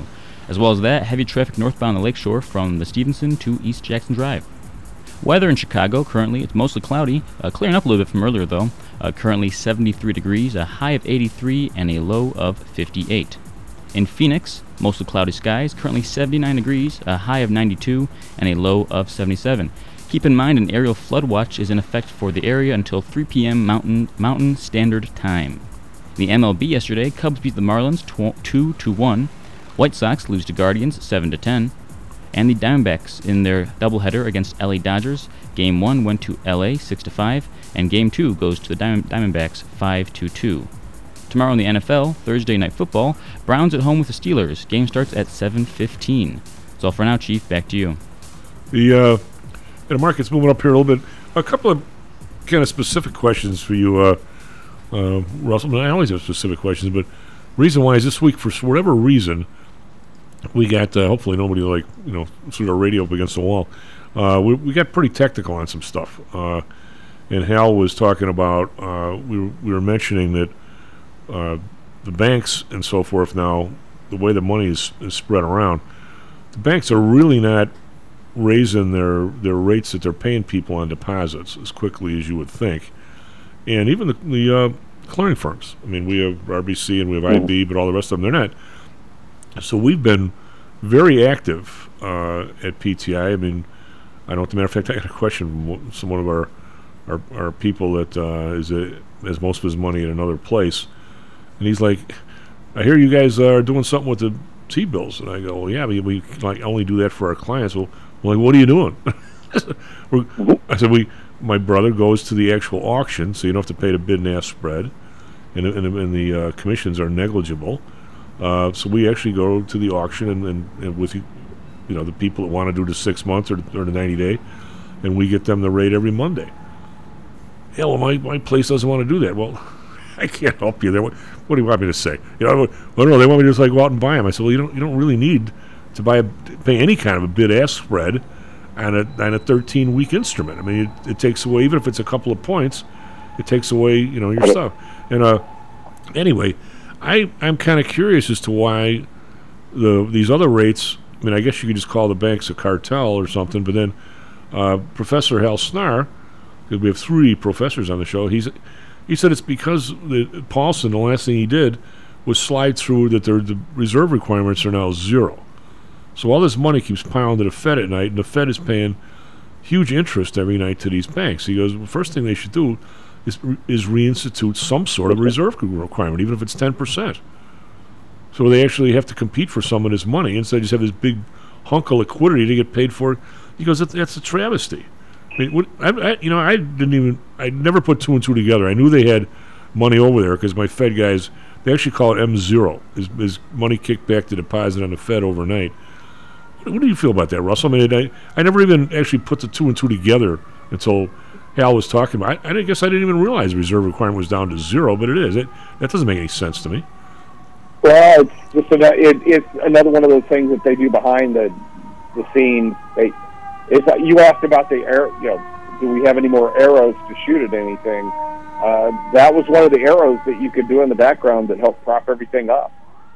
You know, it's that banks, you know, banks have very very low reserve requirement. So any reserves they have, uh, they get you know, in a in a risk free way, they get paid for doing nothing for lack of a better way to put it. But they're supposed to be using Uh, the money that, and, and I think that's part of the problem with it. You know, they're not they're not doing what they're supposed to do, which is lend the money out. You know, they're not doing what we teach in college, which is you deposit money and and they pay you two percent, and then you know they go out and they lend it out at six percent, and you know. And that way, the capital finds finds a better use, allows somebody to, to buy a house or whatever. Um, now, you know, if you're a bank and and you're doing fine with your reserves and and lending is not really a profit center for you or not a major profit center for you, you know, take the lazy route and make the money. Well, that's what I think a lot of them are doing.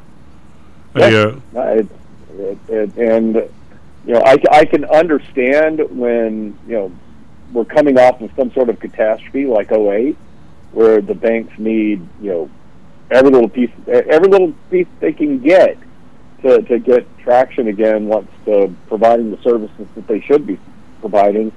I understand that. I don't necessarily understand it right now, where they're looking for a few ways to cool off the economy, well, how many? and that might be a way to go about doing it. But without- Russell, I think it comes down to habit. And how many loan officers do you think a regular bank even has now for people hoping Joe comes in needing another hundred thousand dollars to outfit a plumbing van? I don't think they care. I no, I don't think they. I, I don't think they're particularly fired up about that. When I asked the people, my you know, we've had a I mean- relationship with Lakeside forever. Uh, the lady over here that you know, God, she's spectacular, Fanny. I said, Fanny, do you guys even like do auto loans? And she goes, No. She, you want one? We'll give you one. but we don't. We don't have like a vice president of auto loans where he's got a line of people waiting to come in here and, and get a loan from. We don't have. We, nobody does that anymore at a bank. I'm going, really? Okay then. Uh, you know, I just. You would think. No, that you go to the, you go to the dealer, and the dealer has a favored, you know, bank that they'll uh, hook you up with. End of story. Well, the, the whole, I mean, uh, what, what Russell uh, just lobbed out there at, at a graduate level is, you know, people might even ask, you know, especially if there's a lot of younger people listening, what what exactly um, is, you know, is a, does a, is a bank supposed to do? And the uh, the idea is, is is people have a business or they work and they save money, they're they're looking to invest their money and essentially get their money working for them. Correct, Russell? And unless you're, you know, unless you're Soros or somebody, and I mean, clearly, if if if Russell or I ever all of a sudden had like a billion dollars or something, Russell would get there pretty quick, probably, but not me. Um, if I had a billion bucks, we might actually be big enough to where we would interview people and projects or on businesses to where we would we might give out those loans ourselves maybe if we were if we were boss hog right? But but most people you got 40 grand in the bank and you want the bank to pay you for it. Okay well what the bank does is say there's usually a big difference between the people who have capital to loan out and the people who need capital because they got an idea or a business or an expansion. So what the bank does is put those essentially join those people up right I mean, it- it's, Yeah, it's really very that's, uh, simple go ahead That's no, that's that's what you read in the textbook. Yeah, and, and that's what that that's their job. And for that, I mean, I always give the example of the old savings and loans. In between, you know, we got our my parents got their, their mortgage at Concordia. Okay, if you walked in with your passbook at Concordia, you know, you got three percent. The loan was six, and they had a building, they had people, they paid for little league uniforms, and the three percent covered all that. The the you know essentially the vig right, and uh, and that's and that's what they do. Because the last thing you want to do as an individual is give out like one mortgage, right? I'd, I'd find some deadbeat. I never get a pay. Uh, never get a payment. But so that that's what these people have a job, and and now most people will say, I don't really even think about going to my bank for a loan. You know, really, right? I mean, uh, so I mean, it, I think I think a lot they- they've I think they've gotten out of the habit, Russell. To be honest with you, Um, I think they've gotten out of the habit, but or, or they're only lending to really low risk type people. But those, those, that's what they want. They don't. They don't want. You know, they don't want the. I remember taking years and years and years ago. I remember you know taking money in banking or something like that, and I had a professor who said, uh, if a loan officer never writes a bad loan, they're not doing their job right because Right. they should take on enough risk that everyone, you know, that there are going to be a certain percentage that blow up, and if the if the bank anticipates it's going to be five percent, they should be taking on just enough risk, or you know, that five percent of the people they write loan write loans to um, don't pay them back. I don't think they. I, I don't think they go with that five percent anymore. I think they really only want to loan money to. It sounds kind of silly, but really only want to loan money to people that they know will pay it back. well, you also if you have Yeah. 100 car loans in your neighborhood, that that's a lot of work for a few people. It is. It Nobody wants to. Nobody wants to work. And really, the, the the car loan in this day day and age, and I've you know I just had somebody turn sixteen, so got to deal with a car loan again.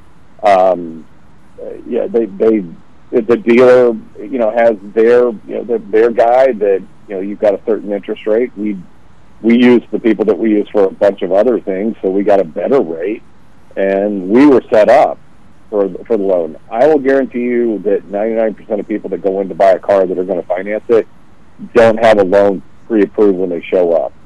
Right. Well, plus uh, the stuff like, and we don't want to go into this today because we other stuff, but uh, if, if they say zero financing for ten years, I'm going to say that that's absolutely a violation of the Clayton Act.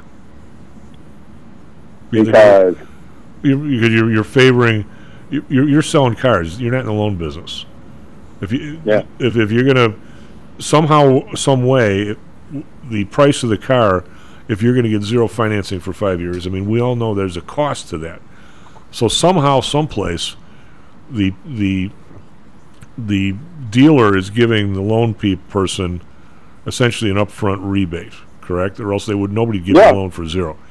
So what they're supposed to do is, if there actually is a quantifiable upfront rebate, which there is, say it's worth four grand on a fifty thousand dollar car, you you should either be getting the four grand to take to your bank, right, and say I want a loan for the rest of it.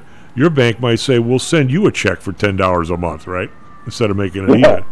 So it, it's you're not supposed to favor. That's called what, what's the uh, what's the word? The uh, oh god, I'm going brain dead. Russell, help me out. Uh, it's uh, I'm not a in- words I'm not a words person. in, I'm inter, inter, interlacking uh, Yeah. interlacking something somethings or whatever. You you shouldn't be tying the loan to the price of the car.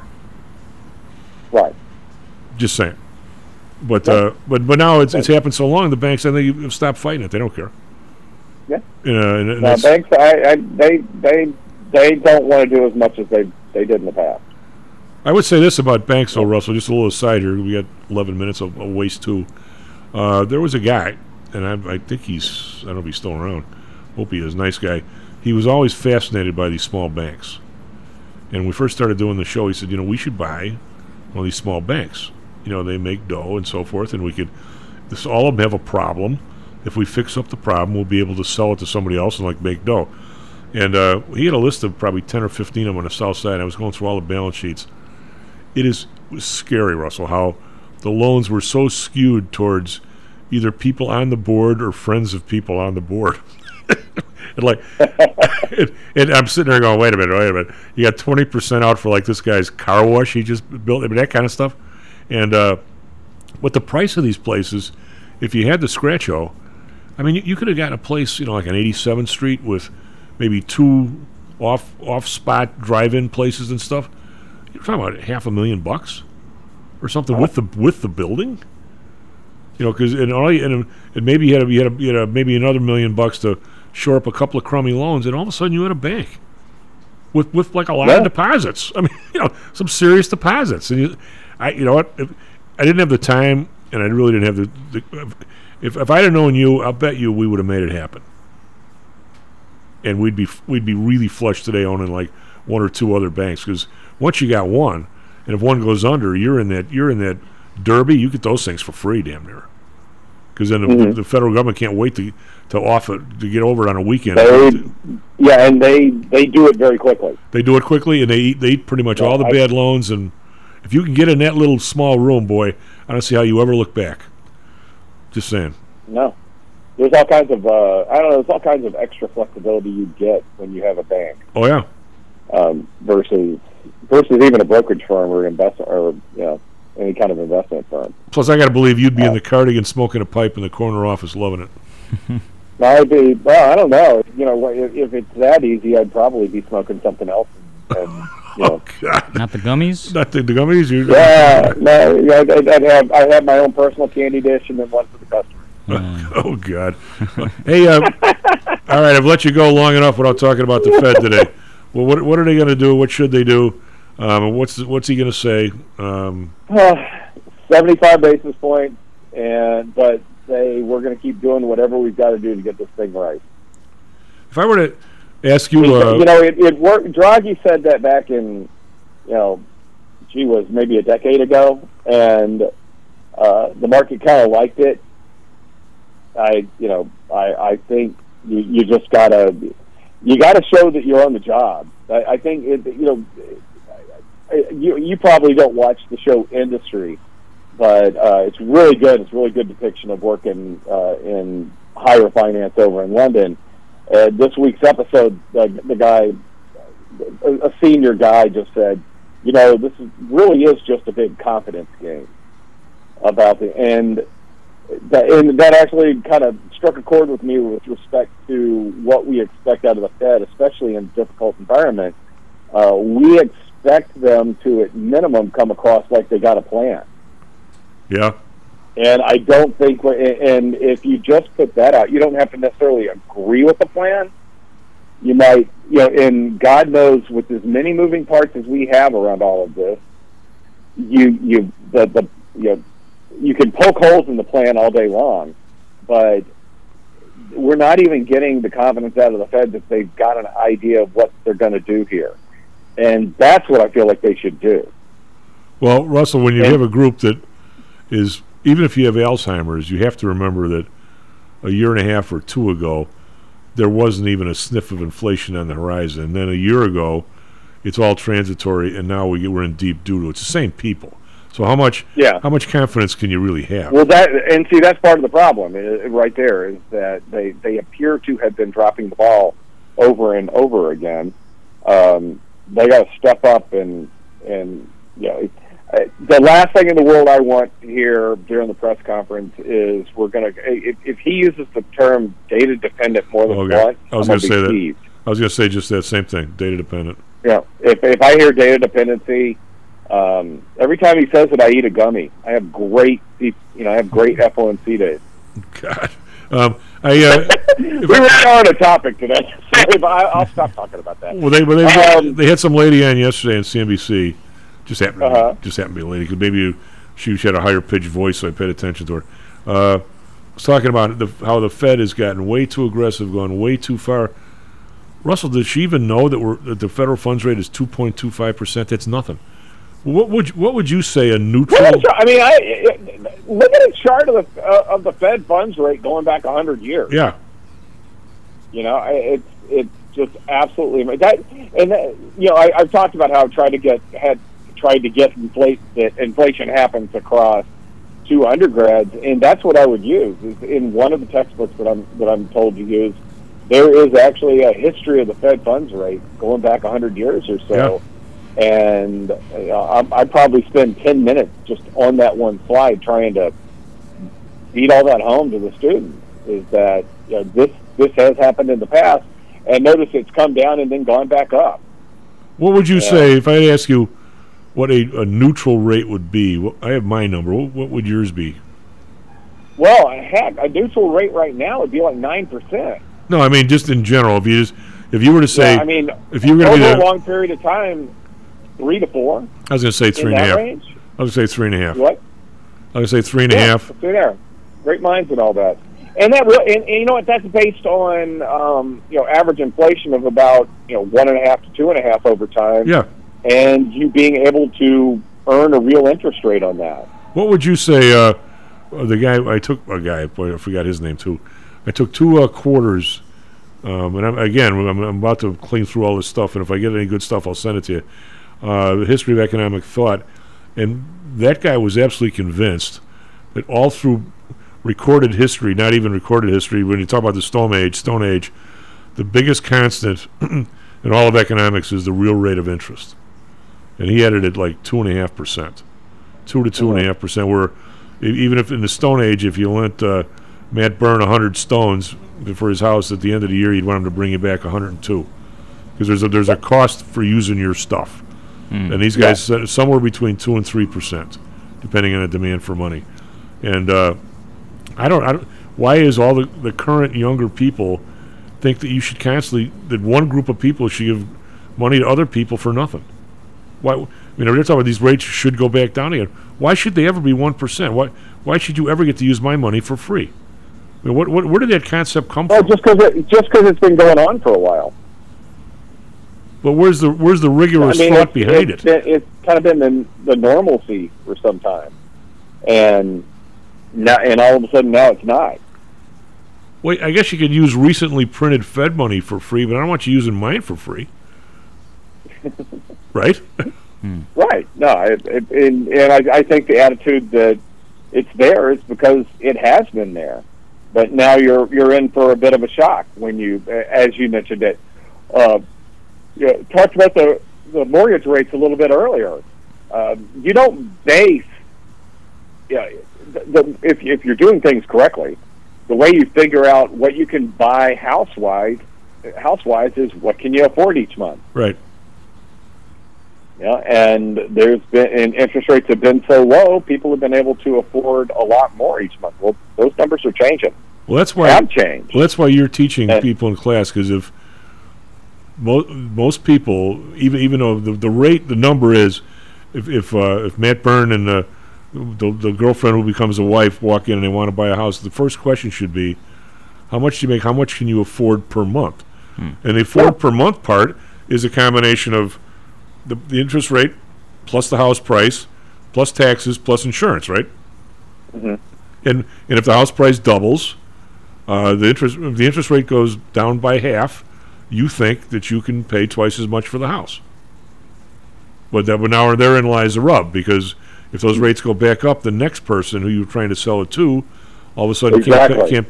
It's not. It's not about you. It's about the person you're selling it to, and that's what we're running into right now. That uh, Yeah, there's there's not, and it's not, and, and demographically, we don't have like a whole generation of people coming out. Kind you know, we've had time periods where we've had a whole generation of people that are at the uh, home buying age, the normal home buying age, and we don't have that. We we actually, um, you were asking about college enrollment earlier.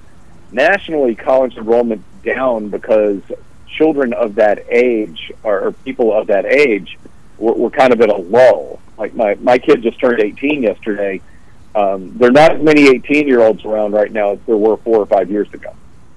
Weren't there more when? Uh, so, weren't there like even more when we were when I was 18 with the baby boomers? Yep, definitely. Well, the, uh, you know, we've grown on that, and and there's just an ebb and flow, and we're we're just right now we're at a, a lower level.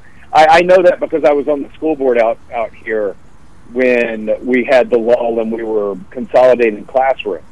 Okay. You know, we're saying, well, we don't need three classes for second grade because we have a lot fewer second graders. Now those those people are about to hit the the tail end of those people are hitting college age, and so you have fewer people coming out of college. You have fewer people that are looking to buy houses. You don't have a bunch of first time house house buyers out there, so that's on top of uh, people not moving because all of a sudden, you know, they're going to double their house payment for the same house if they decide to move. Well, also for a while now, it's been really hard to build a house for the price because the the costs are so high.